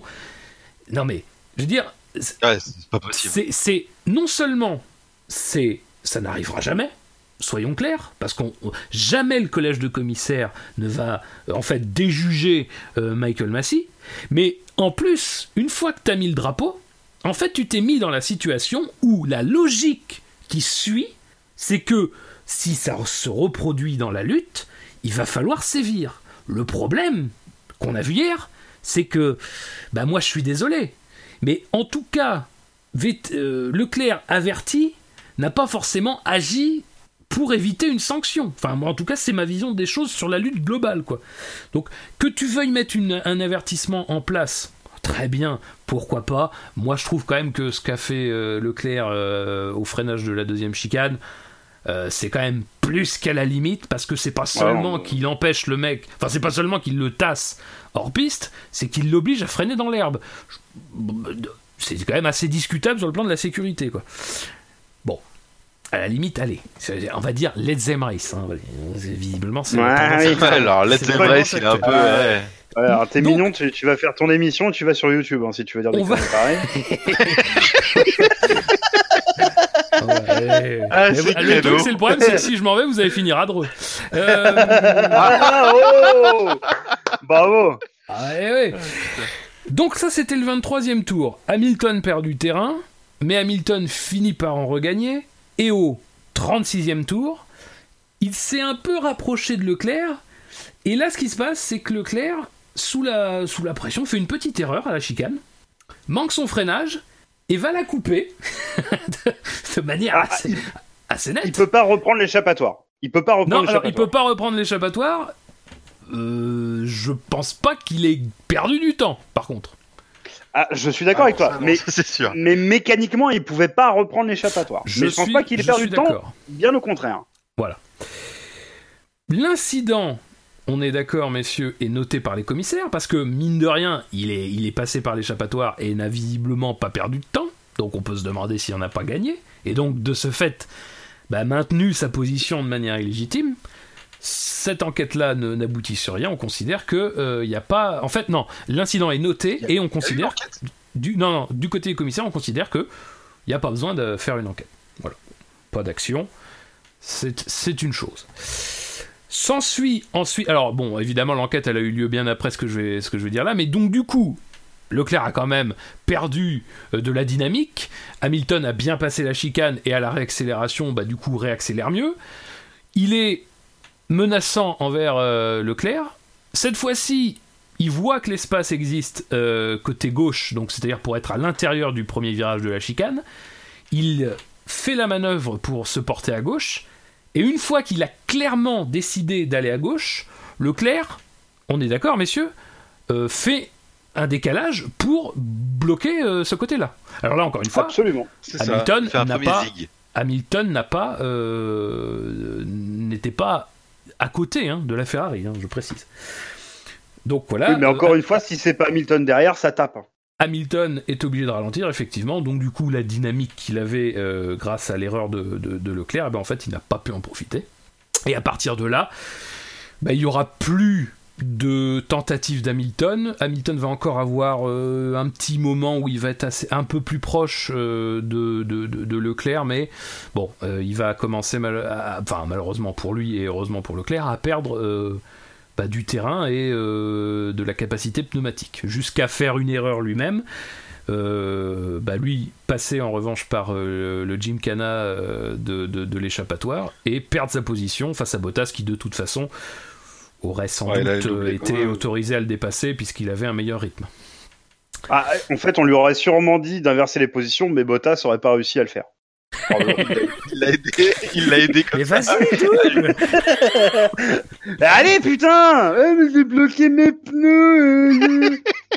Connard, va boire, va boire tes cafés, arrête de nous faire chier, là, putain. le, mec, le mec, il est en F1 que pour ça, boire des cafés et euh, bloquer ses roues, en fait. Voilà, Allez, Valtteri, on te resalue. Euh, Donc, alors après, les, courses de Leclerc et de Hamilton après cette phase-là sont plutôt limpides. Leclerc résiste euh, un peu plus facilement à Bottas qu'à Hamilton. Euh, Hamilton, de son côté, bah, va passer un long moment à se faire décrocher progressivement des deux, tout en euh, maintenant un écart de 36 secondes sur Ricciardo.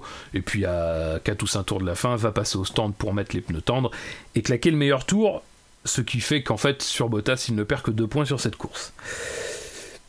Messieurs, moi, ce que donc on a dit tout ce qu'on pensait de la première manœuvre. Je pense qu'on a été clair là-dessus. On a dit ce qu'on pensait du drapeau euh, d'avertissement.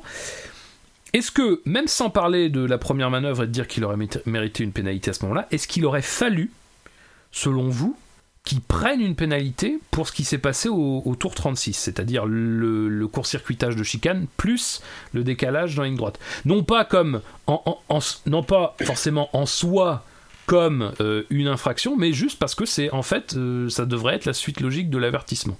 Je, ça, encore une fois, je dis ça. euh, vous avez votre raisonnement, mais je. Bah, c'est dans- quoi votre dans impression dans logique, tout ça Dans une logique de sécurité et tout ça, bien sûr qu'il aurait dû prendre quelque chose. Dans En fait, une logique. Vas-y, euh, pardon, vas-y. Depuis l'Autriche, en fait, en, fait, tout part de l'Autriche finalement. L'Autriche, il se fait baiser contre contre Verstappen. Il dit OK, j'ai compris, on peut rouler comme ça, et maintenant il fait ça. Et c'est ultra dommage. Quoi. Il le faisait déjà avant. Ouais, mais je- ouais, c'est vrai. Mais moi, Bah, enfin, je sais euh, pas. Bahreïn, c'était il le faisait déjà. Enfin, Ouais, c'est vrai. Non, mais t'as raison, ouais. Mais c'était moins, je sais pas, c'est moins flagrant. Enfin, je sais pas. Là, je trouve vraiment qu'il a, tu sais, il a, il a passé un cap euh, du côté euh, obscur. Et c'est dommage, quoi. Moi, j'aime bien, le- enfin, je suis un peu comme Scani, tu vois, je, je supporte pas grand monde, et j'aimais bien ce que, ce que Leclerc apporte à la F1, tout ça. Et là, je sais pas, ça, ça gâche le truc, quoi. Euh, alors, sans dévoiler ma, conclusion de, la course, euh, je vais rester sur, euh, sur ta question, Fab. Alors, je, suis- d'accord avec Yannick quand il dit d'un point de vue sécuritaire, c'est pas bien. Mais c'est surtout, si on a ton explication du drapeau noir et blanc pour bad sportsmanship mes couilles, C'est exactement ça.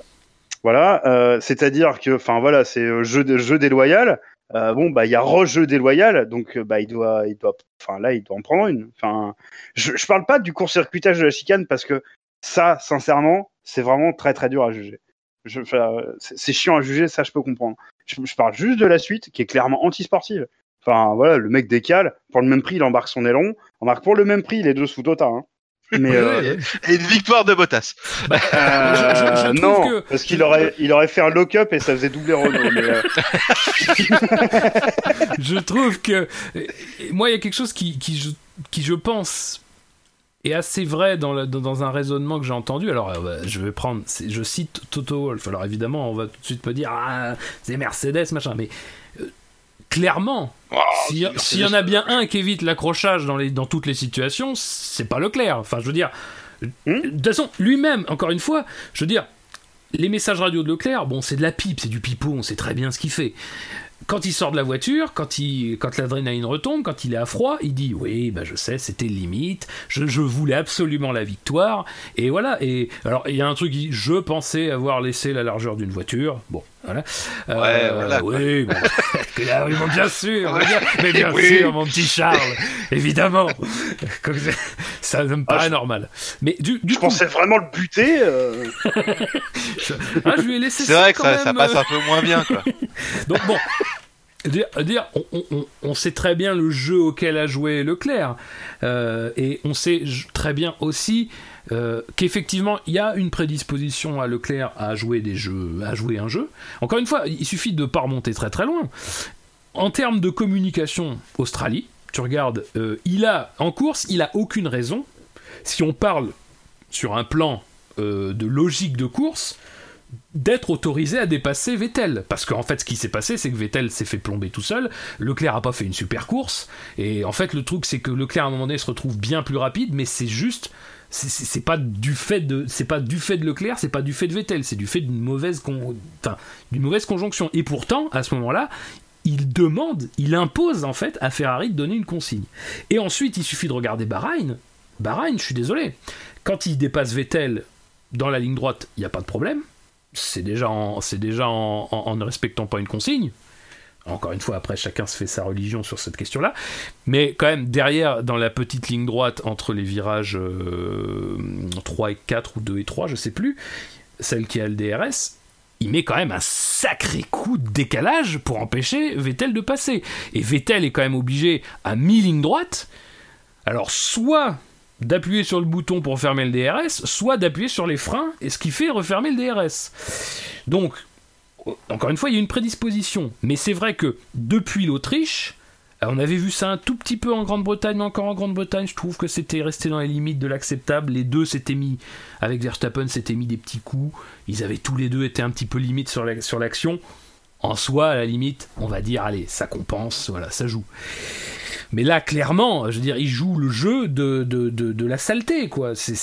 Encore une fois, je veux pas être, euh, veux pas dire du négatif parce que c'est Hamilton et parce que machin, mais euh, son seul moyen à un moment donné d'empêcher Hamilton d'être en bonne position, bah, ça a été de faire des manœuvres qui réglementairement sont à la limite et sont même sans doute en infraction pour au moins la première. Et euh, bon, moi je veux pas euh, dire que mais, mais ça, ça joue sur toute la course parce que Hamilton qui mériterait enfin qui mérite. Non je vais pas parler de mérite c'est pas je vais pas dire ça. Mais qui devrait au minimum avoir une tentative de le dépasser et donc finalement lui aussi après faire fructifier sa stratégie machin dans un contexte où les deux pilotes respecteraient le règlement et en fait se laisseraient la place en piste et feraient pas de manœuvre euh, répréhensible bah en fait cette chance là il l'a pas et alors, la course. euh, la course elle d'Hamilton, si quoi. Hamilton à la fin, il se retrouve dans la difficulté avec les pneus, c'est tout simplement parce qu'à un moment donné, alors après, je vais pas, je vais pas dire qu'il aurait dépassé Leclerc, mais enfin le problème c'est qu'il a même pas eu l'occasion de tenter quoi. Donc Ouais, le, euh, le truc c'est que lui derrière, il est en pneu médium, clairement. La bonne stratégie pour lui, c'est de passer devant Leclerc. Parce que comme ça, il va pouvoir gérer ses pneus. Ça va pas être facile en fin de course. Et je pense pas forcément que ça aurait été une victoire facile, machin. Mais enfin, en tout cas, il avait au minimum le rythme pour avoir droit de tenter. Leclerc, en faisant ce qu'il a fait, lui a dénié ce droit et ne l'a pas fait de la façon intelligente, de la façon réglementaire, de la façon licite. Alors, il s'en tire sur cette course. Moi, je vais faire comme en Autriche, c'est-à-dire j'entends des gens ou je lis des gens dire c'est parce que c'est Monza. Euh, bon, invérifiable et un, on s'en fout en fait. Parce que de toute bah, façon, ouais, des aucun- trucs comme ça, ça arrive n'importe où, n'importe quand, n'importe qui, avec n'importe qui. Donc, de toute façon, c'est pas la peine de dire Monza, machin. Alors, je vais pas dire que ça n'a pas forcément joué, mais j'en sais rien. Et je vais surtout pas créer de, de polémique comme ça, à mon avis. On n'y gagne pas et vaut mieux rester sur le fond.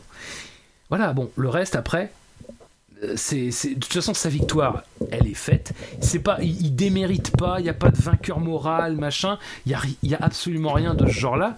Euh, mais bon, bah malheureusement, on peut pas dire que la lutte a été loyale, quoi. Et c'est ça qui est un peu dommage. C'est parce que Leclerc pourrait très très bien prouver. Et moi, ce que j'avais aimé en Autriche, ce que j'avais aimé en Autriche, c'est que euh, il avait en fait tenté euh, de, faire des choses, de faire quelque chose en restant dans la légalité, en fait, en jouant avec les limites qu'à l'époque on connaissait.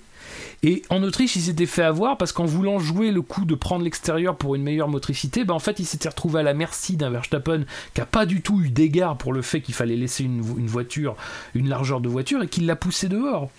Et du coup, bah, en fait, ce qui s'est passé en Autriche et que moi je trouvais déjà injuste pour lui, bah, ça s'est répercuté à Monza parce qu'en fait, il a fait exactement ça. C'est-à-dire qu'il n'a pas laissé à son adversaire.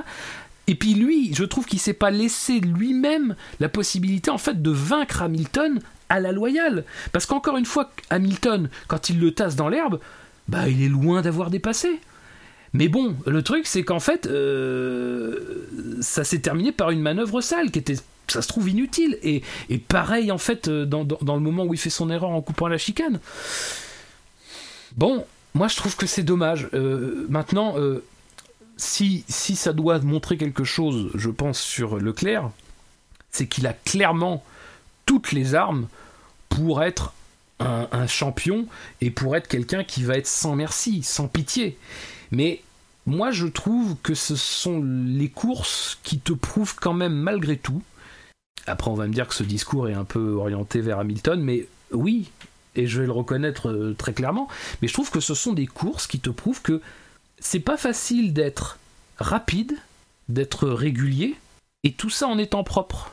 Je trouve que c'est des courses qui te montrent que, en dépit de, l'ambiance globale qui est de dire euh, let's them race, euh, euh, arrêtons de les pénaliser pour un rien, tout ça, soit dit en passant, euh, considérer ce qu'il y a eu hier comme un rien, moi je trouve déjà ça un petit peu ten- tendancieux, mais en dépit de tout ça, je suis désolé, mais ça, je trouve que ça ne grandit pas euh, les pilotes qui le font, quoi. Ça ne grandit pas et c'est et c'est dommage, voilà.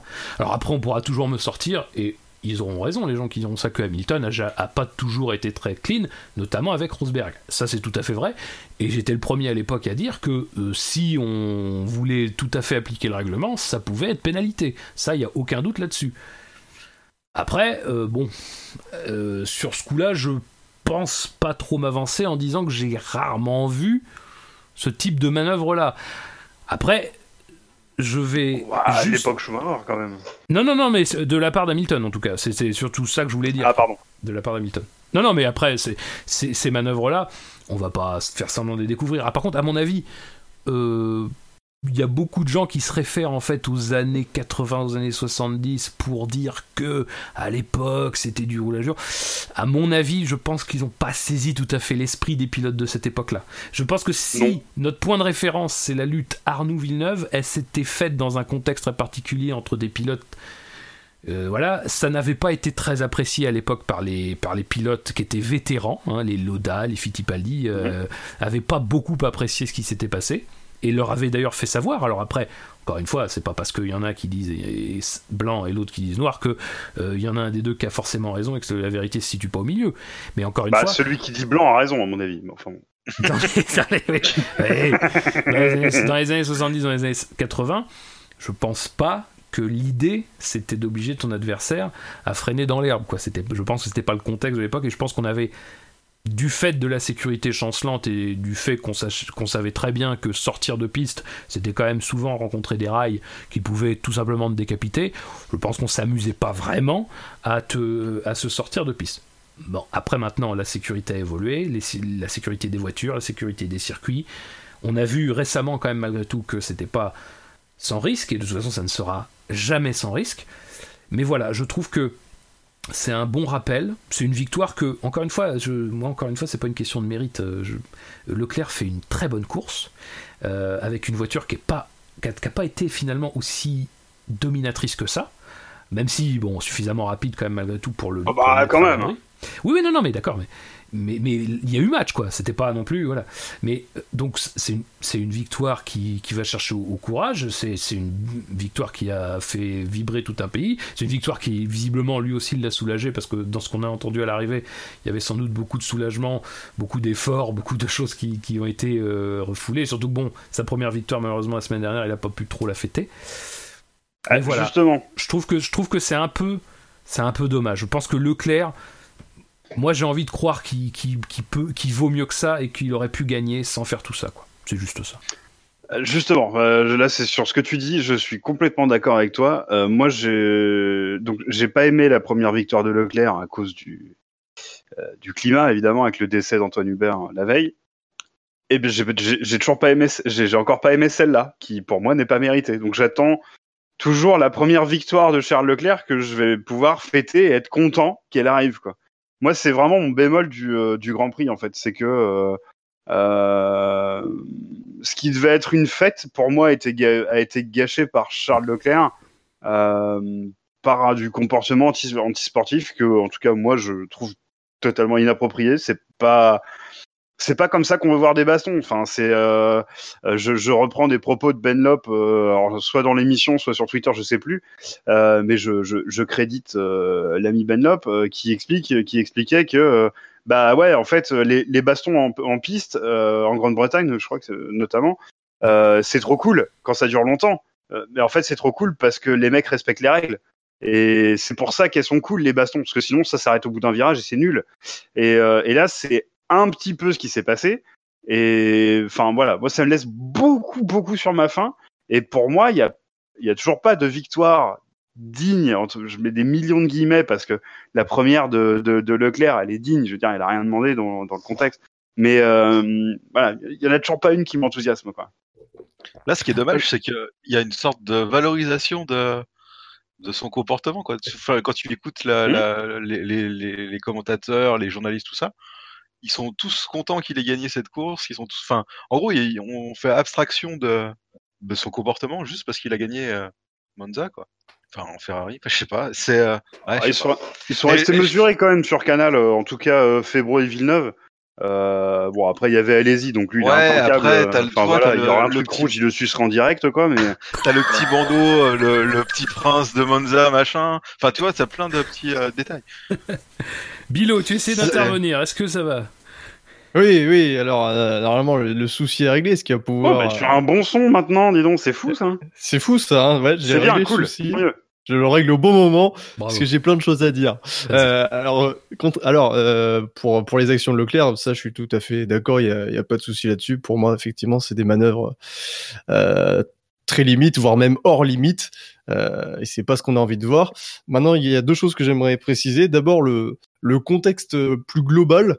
C'est-à-dire que c'est une réflexion qu'avait eu Dino il y a très longtemps au début du DRS. C'est-à-dire qu'on donnait un, avantage supplémentaire à l'attaquant qui était déjà plus rapide.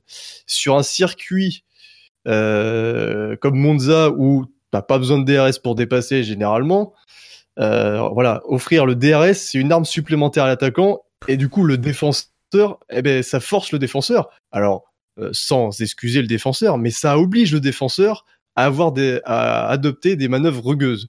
Je parle de, ça sur des circuits, encore une fois, où c'est assez simple de doubler. Donc voilà, c'est peut-être ça aussi qu'il faut, il faut voir.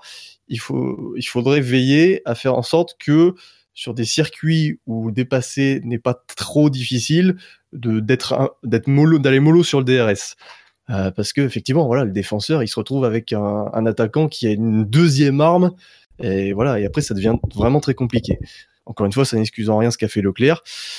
Ensuite, euh, voilà, je pense que, et j'espère, j'ose espérer que Leclerc ne se comportera pas comme ça à l'avenir. Je pense qu'il y a plusieurs choses. On est à Monza, voilà, il était dans la tifosi, il voulait absolument cette victoire. Voilà, j'ose espérer que prochainement, il sera un peu plus calme lors de ses euh, manœuvres de défense.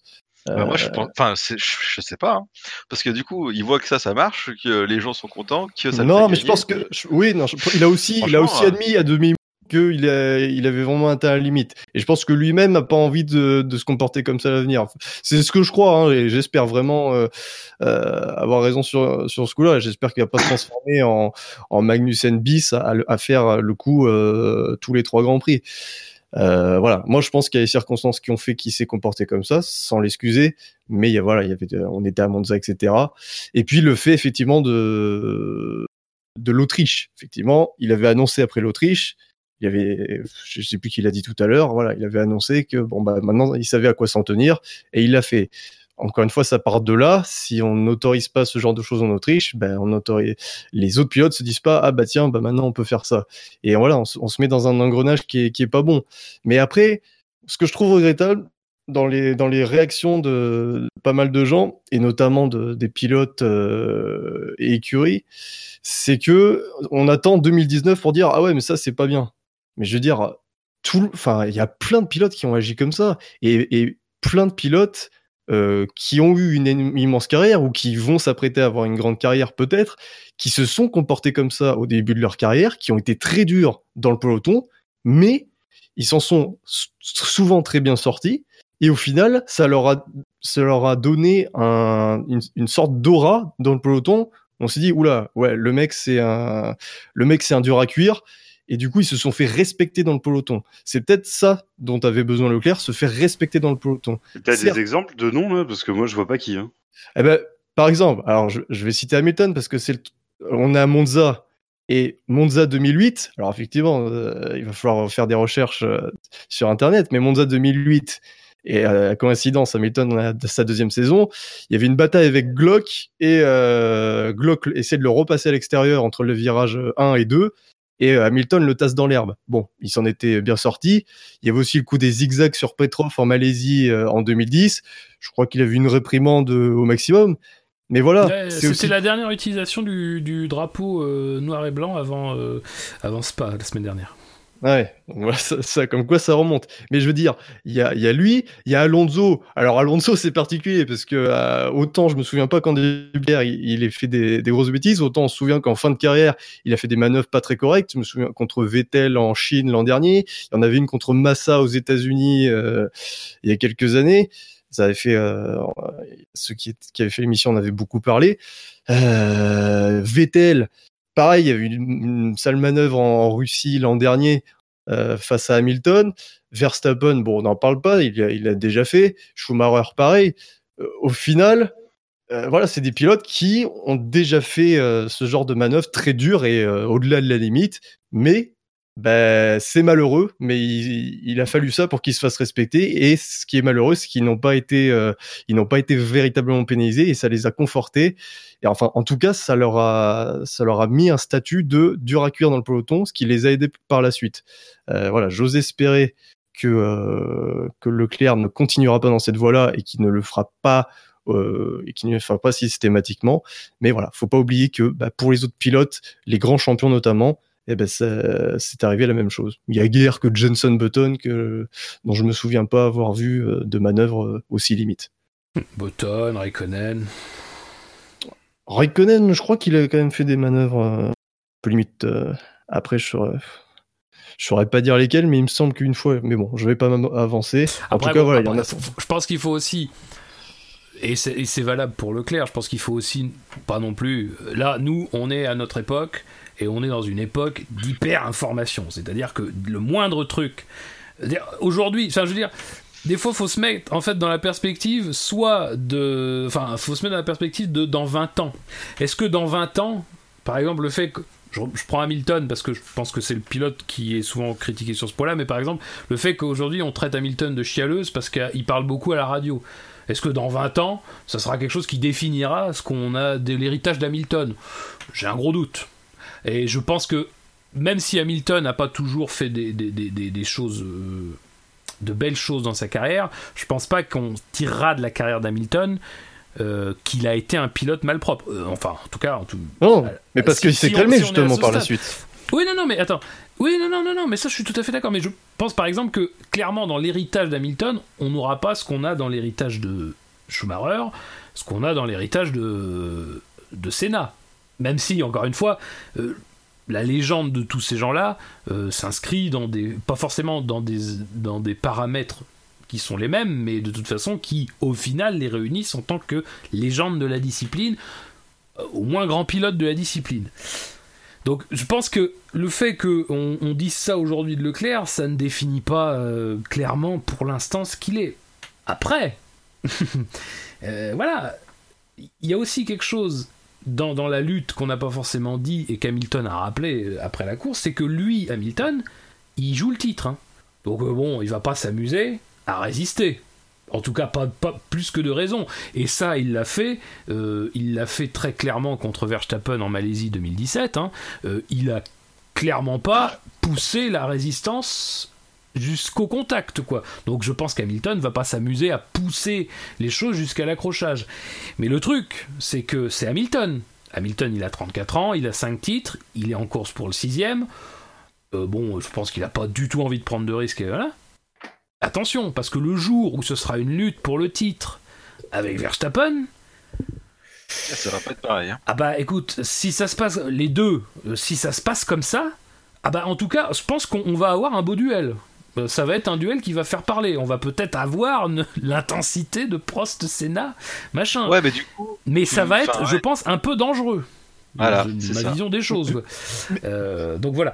C'est ce que doivent décider les, commissaires de toute façon à long terme. Soit ils disent clairement on vous laisse vous battre, et à ce moment-là, bon bah après euh, s'en suivra ce qui s'en suivra. À ce moment-là, il faut réécrire toutes les règles. Faut réécrire mais oui, mais au moins être clair sur le sujet, parce que là effectivement, tu as une période où tu dis vas-y, on, va les laisser, et peut-être que plusieurs mois après, on va, on va le, on va de nouveau, euh, on va dire ah bah non toi on va te pénaliser.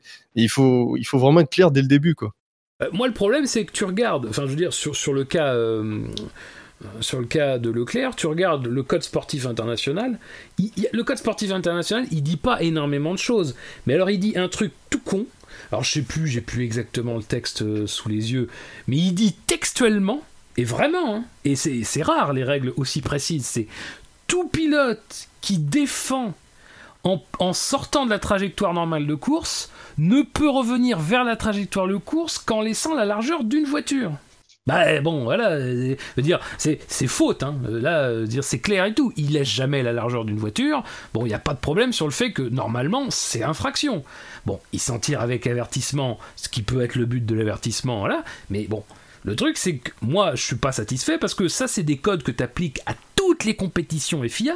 Et puis tout à l'heure, Scani, tu disais, c'est dur de prouver euh, le coup de la coupure de chicane. Mais je sais plus, il faudrait, faudrait que je retrouve ça, mais le, matin, il y a un pilote de F2 dans exactement la même situation. C'est-à-dire, non pas seulement que lui coupe de la même manière que Leclerc, mais qu'en plus derrière, il a un adversaire qui est exactement à la même distance qu'Hamilton. Dans la même situation, il y a pénalité. Et encore une fois. Je crois que c'est Nick De Vries, euh, je crois. Euh, je, bah écoute, je sais pas qui c'est exactement, mais en tout cas, il y a pénalité. Donc à un moment donné, il va falloir, je pense, au minimum revoir la réglementation, parce que ça veut dire que la F1, ils vont avoir des règles dans lesquels on va dire oui bah alors donc ces, ces règles là elles s'appliqueront pas à la F1 parce que la F1 c'est Let's Race. Par contre vous en F2 euh, vous en F3 vous dans toutes les compétitions internationales qui dépendent de la FIA sur circuit bah vous vous, les prendrez dans la gueule parce que bon bah vous c'est pas Let's Race vous c'est bah écoutez bah vous êtes les bouseux vous, êtes gentils vous allez respecter un règlement. La F1 on sait déjà que la F1 n'a pas évidemment la, même application réglementaire que d'autres. Mais c'est un problème parce que tu peux quand même pas tout à fait te satisfaire que tu aies un code international qui t'interdit quelque chose de manière express et que la F1 se dit oui, bah alors écoutez, euh, bah, nous non, on va pas l'appliquer. Et euh, voilà. Après, moi encore une fois, comme j'ai dit en Autriche, vous voulez que les mecs se mettent des coups de roue, se sortent Très bien. Faites-le il n'y a, pas de problème. Si tout le monde est logé à la même enseigne, c'est très bien. Encore une fois, en Grande-Bretagne, on a eu une super course. Il n'y a pas eu un mec qui a, fait une connerie. encore une fois, quand il y a eu connerie, elle était partagée. Donc bon, voilà. Euh, mais les duels étaient très beaux. Il n'y a pas eu de problème. Et je trouve pas. Et, et moi, à mon sens, en termes juste de duel, pas forcément en termes de spectacle global et en termes de suspense, mais en termes de duel, bah excuse-moi, mais c'est la Grande-Bretagne le plus intéressant. Là, il y avait des dépassements, là, il y avait des vraies luttes en piste, les mecs étaient obligés d'être malins pour vous pouvoir se passer machin. Voilà, toutes les autres courses étaient super. Monaco c'était super, l'Autriche c'était super. Euh, oui, bah l'Autriche c'était pas mal. Euh, la Hongrie c'était super. Mais le truc c'est qu'il y a finalement eu peu de dépassements. C'était quand même des luttes qui étaient la plupart du temps des luttes bah, entre deux pilotes intenses, hein, encore une fois, jamais séparés de beaucoup plus d'une seconde. Mais ben voilà, il n'y a pas eu beaucoup de phases de dépassement. Non, l'Angleterre, c'était vraiment des beaux duels pour le coup. Et ça s'est fait en parfaite intelligence et ça s'est fait surtout en respect des règles. Donc, moi, quand on me dit. Euh, moi, ce que je trouve, en fait, c'est la dérive qu'il y a eu entre le moment. Et tu vois, tu parlais du DRS tout à l'heure, Bilo. Euh, je pense que. Dans, moi, je suis pas d'accord avec ta, vision des choses. Je pense que.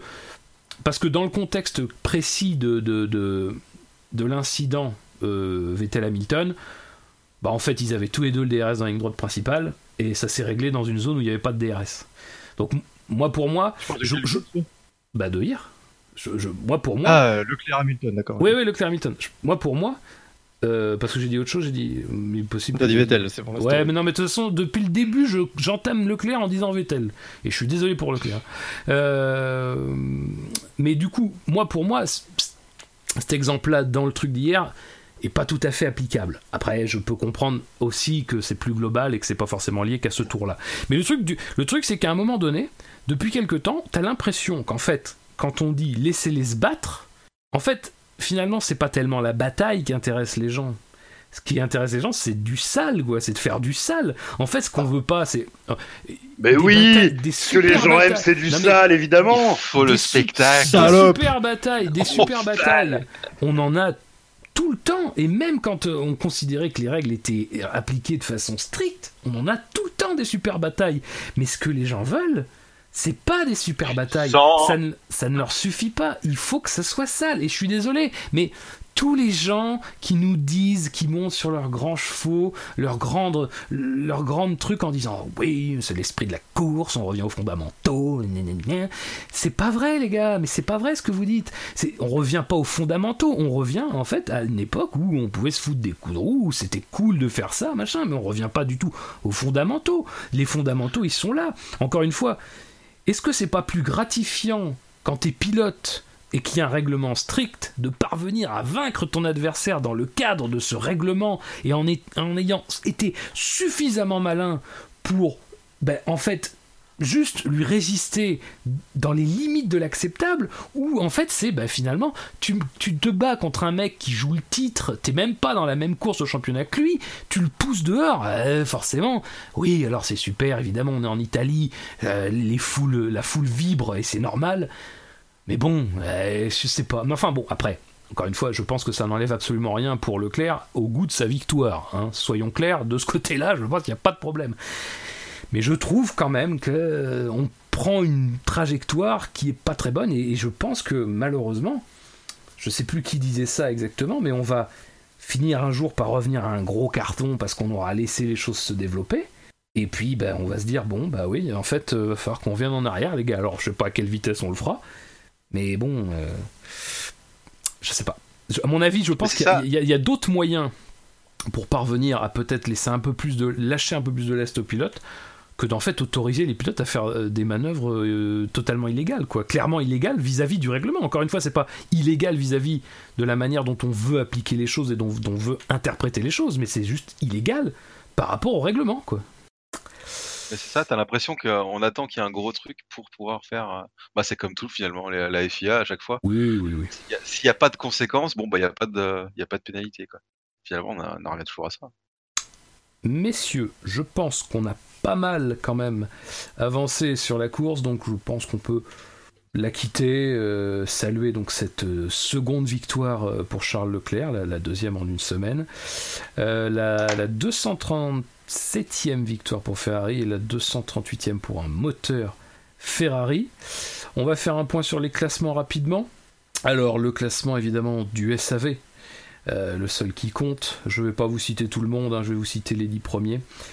Euh, donc nous avons en tête Lewis Hamilton, 67 points devant Max Verstappen, 49, Charles Leclerc 41, Lando Norris 4 avec 23 points, Valtteri Bottas 20e avec, 5e avec 20 points, Raikkonen 6e avec 19, Sainz 7e avec 17, Ricciardo 8e avec 14, et égalité à la 9e place, Sébastien Vettel et Alexander Albon avec 13 points.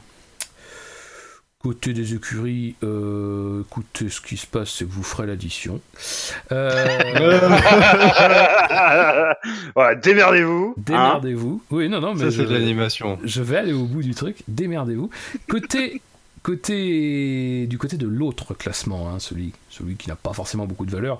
Allez sur le site officiel de la F1.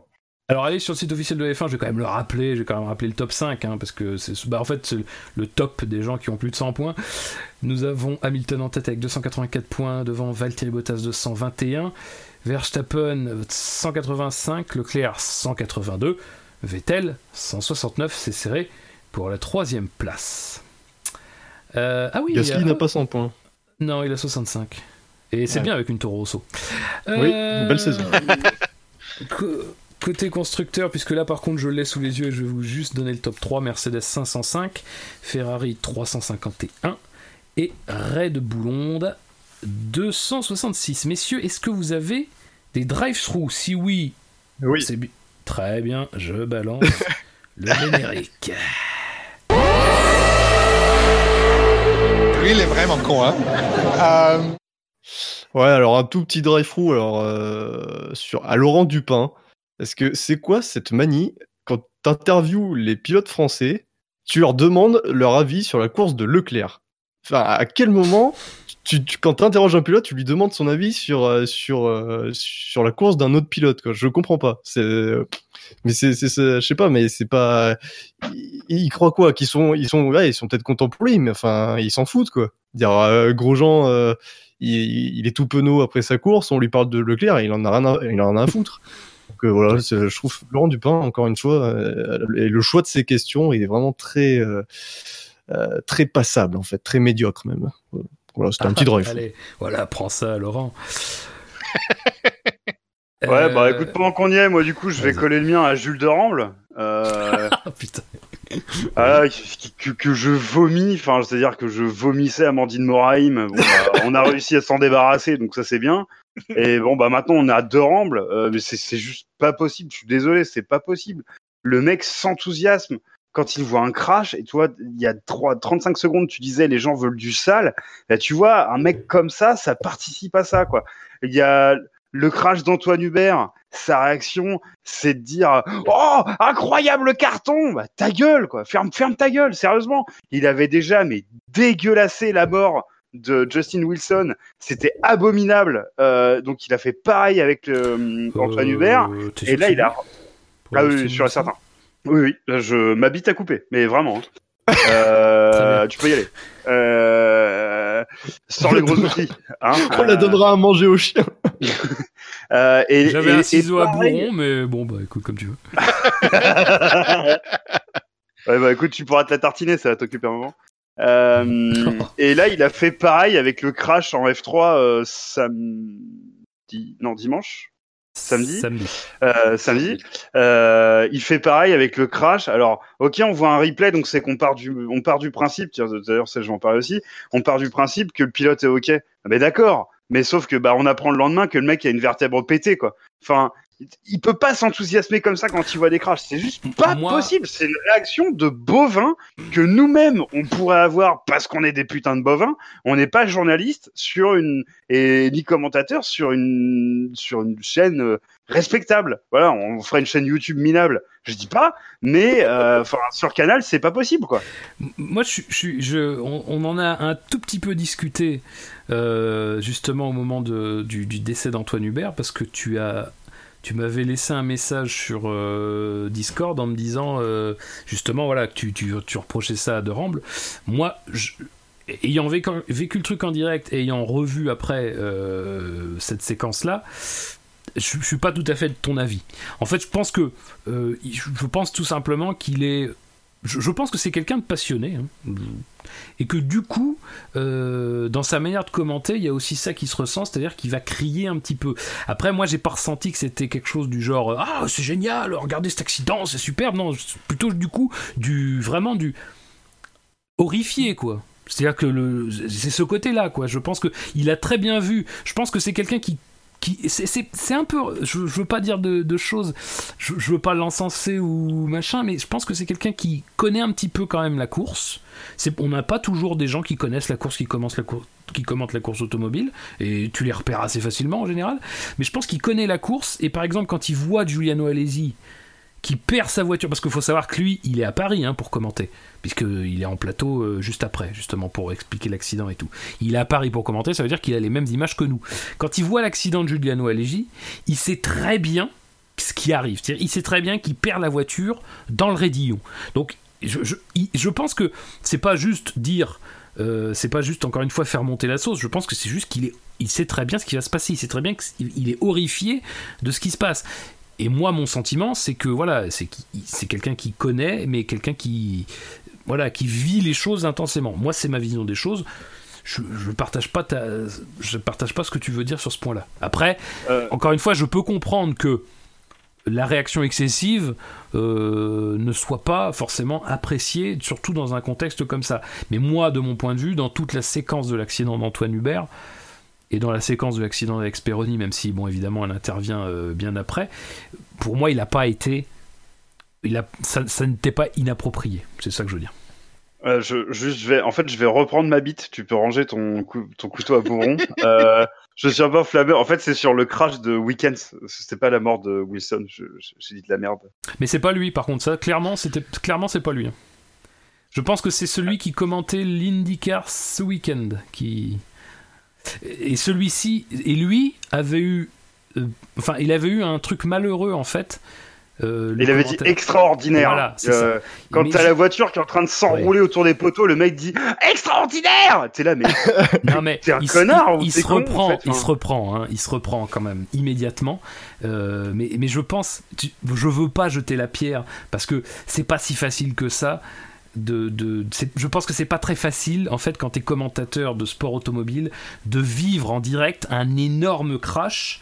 Et en fait dans la pléiade d'incidents qui sont arrivés depuis des années de garder en fait suffisamment de recul quand tu vois cet amas de alors encore une fois je pense que c'est aussi très lié à notre manière de commenter. C'est-à-dire que les commentateurs français ont quand même une tendance en fait à un remplir le vide et deux et de pas s'enthousiasmer, mais tu vois, monter vite la voix. Quand tu écoutes des commentaires qui sont des commentaires anglo-saxons, tu es déjà dans des trucs beaucoup plus posés, mais c'est, je pense aussi, c'est culturel. Si tu écoutes un commentaire d'un pays latin, d'un pays espagnol, enfin de l'Espagne, de l'Italie, tu as des choses qui sont beaucoup plus proches de chez nous. Tu vois, je veux dire, encore une fois, je veux pas chercher à défendre ou machin si les gens trouvent ça inapproprié, chacun se fait sa propre religion, mais je pense que dans tout ça, c'est un peu je trouve que c'est un peu compliqué. Et encore une fois moi je, dis ça en, en, me disant que j'ai pas ressenti toi ce que tu as ressenti à ce truc là mais évidemment clairement la voix est haussée on crie.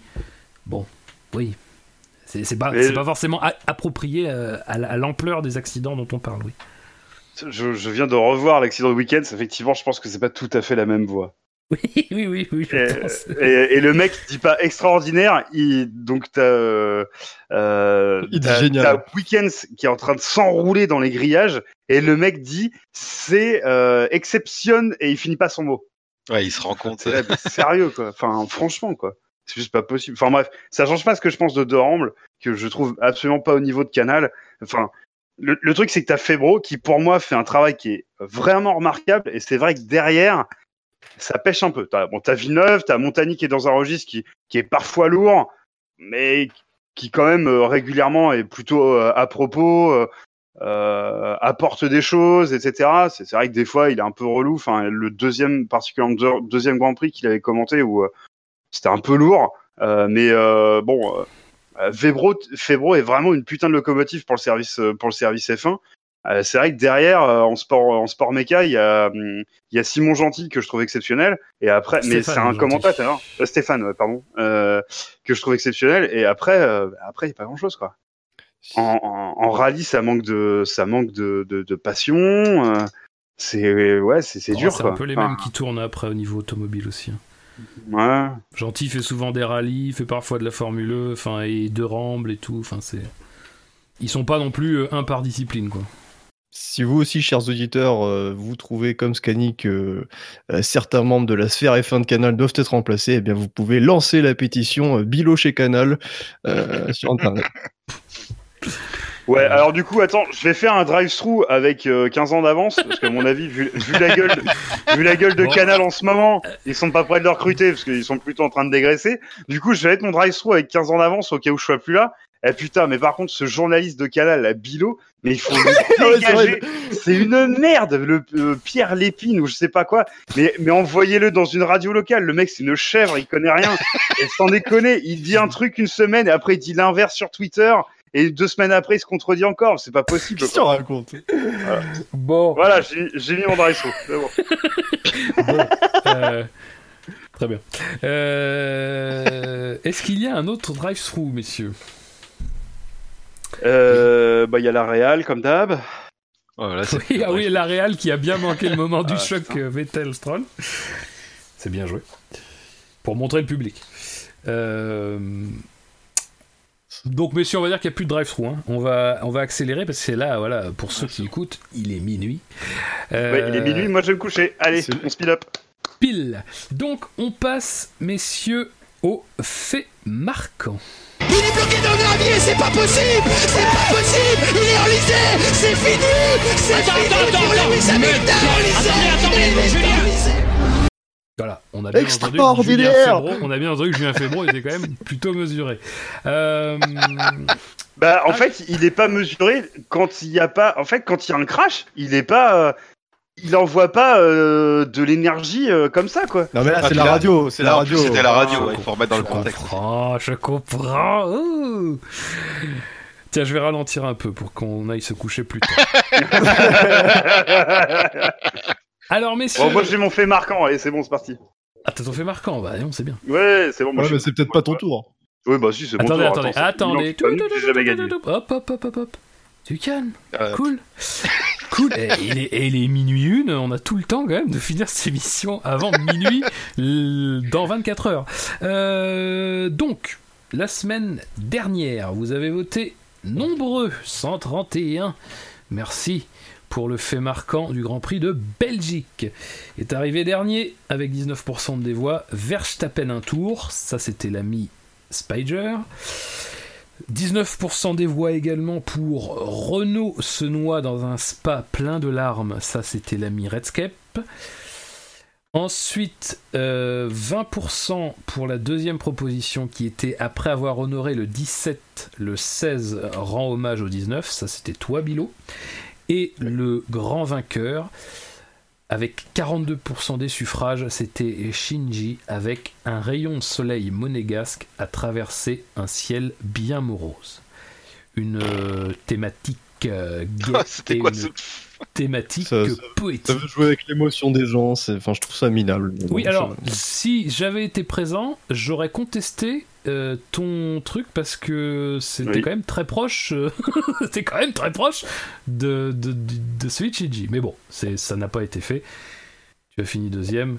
J'ai envie de dire, la justice. Allez. Et ça, ça, ça, inflige les pénalités par rapport aux conséquences, ça, putain. Eh, et, bien sûr, et bien sûr. Et alors Alors, donc, bravo à Shinji, hein, qu'on ne, saluera jamais assez. Notre mm. maître à tous. Shinji qui, avec cette victoire, eh bien, passe euh, à eh ben c'est sa première victoire, c'est exceptionnel. C'est sa première victoire donc en 5 participations. Au niveau de ce soir, donc Bilo, tu étais dans l'émission de la semaine dernière, donc tu es d'office dernier à choisir. Maintenant tout se joue au classement. Et au classement, si je ne m'abuse, le moins bien placé d'entre nous, ben c'est toi Scanny. Puisque en 5 participations, tu as 0 victoire. Donc tu es le premier à ah. parler. Ensuite, ce sera Yannick Doc qui est à 50% de réussite avec une victoire en deux participations. Puis ce sera moi avec 60% de réussite, avec 3 victoires en 5 participations. Scani, je alors, écoute, n'oublie pas de noter dans le chat. D'ailleurs, tout le monde note dans le chat, s'il vous plaît. Ah, je te l'ai envoyé en MP, mais ouais. Ah bah très bien. Euh, donc euh, moi, j'ai choisi de faire dans la voilà dans le dans la poésie avec tellement nul à chier. Ah oui. Voilà. Oui. Ah ouais, pas mal, pas mal. Très bien. Yannick. Ah, je suis dans la merde. J'avais fait un truc sur Vettel. Oui, c'est vrai que c'est le seul fait marquant du week-end. Bah, clairement. Alors, on peut alors attention, on peut juger. On peut juger si c'est si c'est jouable ou pas. Moi, j'ai marqué euh, Sébastien Vettel à un tour du bonheur. Oh, franchement, j'aime bien. Ah, c'est pareil. Non. Bah, ah, c'est mieux. ah non, déjà, c'est pas mieux, honnêtement. En plus, Alors ouais, je soupçonne Bilo de jouer la stratégie, en fait, là. Oui, non, mais oui, euh, Bilo, c'est une salope, ça en fait. Quoi? Mais attendez oh, mais... À quel moment je joue la stratégie? C'est quoi le rapport avec moi, là? Je, je, juge en toute objectivité. Oui. Euh, le... oui, le, fait... Ouais, le fait marquant Scani euh, fait référence euh, à un truc dégueulasse qu'a fait Vettel, alors que le fait marquant de Yannick Doc fait référence au résultat de Vettel. Oui, et donc euh, la conséquence de son truc débile. Est-ce que tu aurais une autre idée, Yannick Parce que moi, je suis quand même pas convaincu. C'est ça, j'ai pas de deuxième idée. Attends, que je réfléchisse à ça. c'est un nouveau, les, celui. Eh, moi, j'en connais. On est indulgent avec des mecs qui posent des questions pour savoir. ouais, faut mettre le moins 1 ou mecs euh, qui sont pas dans le quintet plus. Je comprends pas et tout. Et voilà. Attention, Attention, on peut te kicker aussi, Bilo. Attends, je peux te. Euh, non, non, non, pourquoi vous me kickez à chaque fois Je suis admin et pas toi, hein, quand même. Donc, euh. Oui, mais j'ai dit on, euh, le collectif, quoi. D'ailleurs, Ascani m'a kické à deux reprises tout à l'heure quand j'ai essayé de revenir. Non, je t'ai pas kické, je t'ai switché parce que tu faisais des bruits parasites. Et je t'ai pas kické du serveur, je t'ai switché. Ah, d'accord. C'est très différent. Messieurs, vite. Ah, Alors, attends, je peux faire un truc Il est en train d'écrire. Allez, Yannick. Renault, Renault a fini de rire jaune. Allez, ça, ça, ça. Moi j'aurais dit Renault, toujours vivant, toujours debout, je sais pas quoi. ouais, ça aurait été pas mal, mais trop tard, c'est pas moi. Ah, ouais, mais, tu, peux, tu peux, tu peux, Je te le donne, je te le donne, je te le donne. C'est comme tu veux. Ouais, bah alors je prends Renault, toujours vivant, toujours debout, ouais, c'est marrant. J'aime bien Renault. je savais bien que t'étais de droite, enculé. ouais, je suis de Savoie, hein, tu sais. ouais, c'est vrai que. Très bien. Je te laisse le noter. Moi, pour ma part, ça, euh, ça sera Leclerc, virgule. Il y a du baron rouge dans ce petit prince. Bah, j'espère pas. Oui, oui, oh, si, un peu quand même. Ouais, bah, ça a l'air mal parti, remarque, mais. Bon, je le note pas parce que je l'ai sur ma feuille. Euh... parce que je m'affranchis des règles que je fixe. Bilo, tu es donc le dernier à parler, nous t'écoutons. Euh... J'ai pas d'idée. Euh... Ah, du ah, coup, c'est bien, c'est bien que t'aies donné Renault toujours vivant, toujours debout, si t'as pas d'idée. Bah, il, avait, il avait déjà dit Renault de toute façon. Donc, ah, euh, c'est ça l'altruisme aussi, hein, c'est la grande famille du SAV. Ah, moi je suis altruiste, franchement, moi, moi je suis quelqu'un qui, voilà, je pense pas à la compétition et tout. Moi, moi j'aime bien quand il y a des bons faits marquants. Attention, attention quand même. À un moment donné, ça se voit quand même. Hein. On va te demander de te calmer. Calmez-vous, monsieur. Calmez-vous, monsieur. Non, mais franchement, putain, mais on a tout fait comme fait marquant, hein, c'est terrible. Euh... Euh... Putain, j'en ai pas. Euh... je suis quand même étonné parce que toi, t'aimes bien les travailler en plus. Ouais, ouais, mais là, j'ai pas trop eu le temps de travailler aujourd'hui. Euh, j'étais un peu occupé. Donc, euh, je... Verstappen encore, euh, mais. T'étais à la NPA P-U, P-U, P-E-I-N-E à la fin de Verstappen, quoi. J'ai. De toute façon. Peu importe la formulation, j'aurais jamais pu. du coup, 2P ou pas? Oui, oui, oui. Verst... Comme ça, hein Ouais, c'est ça. Ouais. Elle a pas déjà été faite 35 fois, celle-là, quand même Oui, oh bah. Alors, euh, en revanche, l'originalité n'est pas une règle. euh, donc, alors, je vous récapitule, chers auditeurs, le sondage, euh, les propositions du sondage. Vous aurez le sondage du fait marquant du Grand Prix d'Italie, vous aurez Vettel nul à chier, Renault toujours vivant, toujours debout, Leclerc, il y a du baron rouge dans ce petit prince, et Verstappen. Messieurs, on va faire un rapide coup d'œil dans le rétro.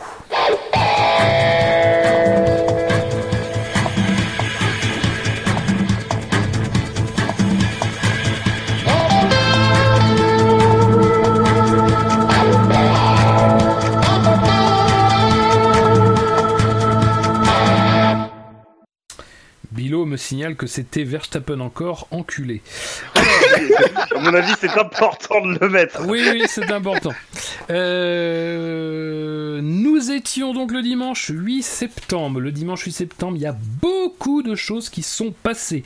Il y a beaucoup de naissances. Je vais vous citer celles des pilotes qui, sont, qui ont disputé des courses en Formule 1. On salue Lee Wallard qui est né le 8 septembre 1911, qui lui a participé à deux Indy 500, 1950-1951, qui, qui comptait donc pour le championnat du monde. Il en a remporté on salue, un. Euh, oui, enfin, on salue sa mémoire, évidemment. oui, voilà, d'accord. Merci. Si c'est pour intervenir pour dire ça, tu sais, euh, ce qu'on peut faire, c'est que je vais rallonger le truc et puis je vais faire un jeu aussi. Tu sais. Euh, moi, ça me, moi, ça me dérange pas, je suis en vacances, donc ça me dérange Le mec a dit qu'il se barrait à minuit et au final, il se barre pas pour dire de la merde. On retrouve aussi en 1956 Stéphane Johansson qui a pris 79 fois le départ en Formule 1 entre 83 et 91 et qui a évidemment connu les écuries Ferrari, McLaren et Ligier et il est monté 12 fois sur le podium. Du 8 septembre 1960, on avait la naissance d'Aguri Suzuki qui a participé à 64 courses, principalement pour Footwork et pour Lola, et qui est surtout connu pour être le premier japonais qui, a, qui est monté sur un podium de F1 au Grand Prix du Japon 90. Et enfin, 8 septembre 84, c'est la naissance de Vitaly Petrov qui a participé à 57 Grands Prix pour Renault et pour Caterham, euh, avec un podium à la clé au Grand Prix d'Australie 2011. Euh, et il est surtout connu pour avoir été euh, le, mur sur lequel les espoirs de titre de Fernando Alonso s'étaient brisés à Abu Dhabi en 2010. Et on le remercie pour ça. On ne le remerciera jamais assez. au niveau des Grands Prix, alors les Grands Prix, il y en a eu beaucoup le 8 septembre et je me demande, j'ai pas fait la recherche, mais si ce serait quand même pas une des dates qui a le plus organisé de Grand Prix. Encore que je me demande si en juillet, il y en a pas mal aussi de Grand Prix d'Angleterre. Mais il y a quand même eu 9 Grands Prix hein, avec celui de dimanche. Hein. On va vraiment se faire une belle date. Je vais juste vous citer les vainqueurs hein, de toutes les éditions. 57, c'était la victoire de Stirling Moss sur Van Wall. 63, c'était la victoire et le titre mondial pour Jim Clark et pour Lotus. 68, euh, victoire de Denny Hulme sur McLaren. 74, Ronnie Peterson sur Lotus. 85, Alain Prost sur McLaren. 91, Mansell sur Williams, vous me direz, ah, il n'y a jamais une Ferrari qui a gagné. Si, 96, Michael Schumacher sur Ferrari. Et 2013, Sébastien Vettel sur Red Bull. Je précise évidemment que c'était que des Grands Prix d'Italie et c'était qu'à Monza. Messieurs, euh, l'émission touche à sa fin. Les rappels habituels, on est sur PodCloud, on est sur Deezer, on est sur Spotify, on est sur Facebook, on est sur Twitter le SAVF1 et puis vous avez tous les comptes des chroniqueurs si vous êtes intéressé par les suivre qui sont en bas du site. Ou bah sinon bah si vous êtes un petit peu introduit dans la, dans la twittosphère comme on dit vous les trouverez assez aisément. Nous sommes sur YouTube nous sommes sur Stand F1 nous sommes évidemment sur YouPorn hein, toujours. Tapez F1 vous nous trouverez enfin, non, vous, tapez on n'y sera pas directement mais on sera sur la même page que vous Actu F1 et on est évidemment sur Steam. Alors il faut préciser que sur Steam, on est en pleine réflexion à l'initiative euh, notamment de Spiger qui a mis en place un petit formulaire qui va nous permettre d'un petit peu euh, savoir sur quelle base on part pour la prochaine saison du SSC. Sachez en tout cas que si vous voulez venir, eh bien euh, vous serez accueillis comme il se doit. Par contre, ne soyez pas des connards parce que vous serez sinon pourchassés comme il se doit. je précise que nous sommes aussi sur Le Bon Coin. cette semaine, nous vendons un superbe exemplaire, un reluré du, du best-seller international qui connaît cette année un succès incroyable qui, se, qui s'intitule Comment se contredire d'un grand prix à l'autre concernant ce qu'on peut faire, ce qu'on peut pas faire en tant que pilote en fonction de ses propres affinités tout en restant digne? Vous pouvez faire des enchères évidemment. On vous en remercie. Messieurs les fins sur internet, c'est sûr. Oui, excuse-moi, vas-y. J'ai oublié, de préciser que j'ai oublié de préciser que le, livre que l'on qu'on vend est dédicacé par l'auteur. Euh, oui, Oui, oui. Bilo, Bilo va le signer, évidemment. Oh, attends, attends, attendez, attendez, Le bâtard jusqu'à la fin. Quel enfoiré. C'est sur savf1.fr. Mais c'est quoi ce bâtard là? Je comprends. Alors attends, alors, écoutez, là ce qu'on va faire, c'est que euh, c'est moi qui anime. Allez, musique euh, Vous me faites mais chier d'une force Attends Il n'y a, pas de jeu Non, il n'y a pas de jeu. Non, il y a dodo là maintenant. Allez. Il y a dodo. Messieurs, la, la F1 sur internet, c'est sûr. savf1.fr. Merci, merci d'avoir rattrapé le train en marche, on dirait, cette émission finalement. Parce que le SAV, c'est. C'est ta mère. Oh putain. Oh mon dieu, c'est mauvais. c'est tard. Oh la vache. Mais en tout cas, euh, je ne sais pas si c'est ta mère, mais en tout cas, c'est amer parfois. Oui. Et bah, je pense qu'on va conclure ici. J'ai envie de dire bonne soirée, bonne nuit, à la prochaine. Et désolé. Peut-être. Bonne nuit. désolé aux familles. Tout ça, bien sûr. Ceux qui nous ont suivis jusqu'ici, eh bien, bravo. C'est un peu tous ensemble. Euh, c'est un peu tous ensemble notre marathon de l'espoir euh, ce soir. On vous aime. pardon, pardon à Vettel, pardon à Bottas, pardon à... Pardon, oui. Pardon. Pardon à Jules de Rome, pardon à Bilo quand même malgré tout. Pardon à Amandine Moraim qui n'avait absolument rien à voir dans l'histoire mais qui s'en est pris une petite aussi. au passage. On s'excuse bien sûr auprès de Carlos Sainz, le procès est toujours en cours. Euh, et on s'excuse auprès des gens qui voulaient dire au revoir plus tôt mais qui n'ont pas pu. Au revoir. Au revoir. Et le marathon de l'espoir, n'oubliez pas 36-37. 36-37, Jackie, on t'aime. Jackie, on t'aime. C'est le téléthon. Allez, un petit peu. Au revoir.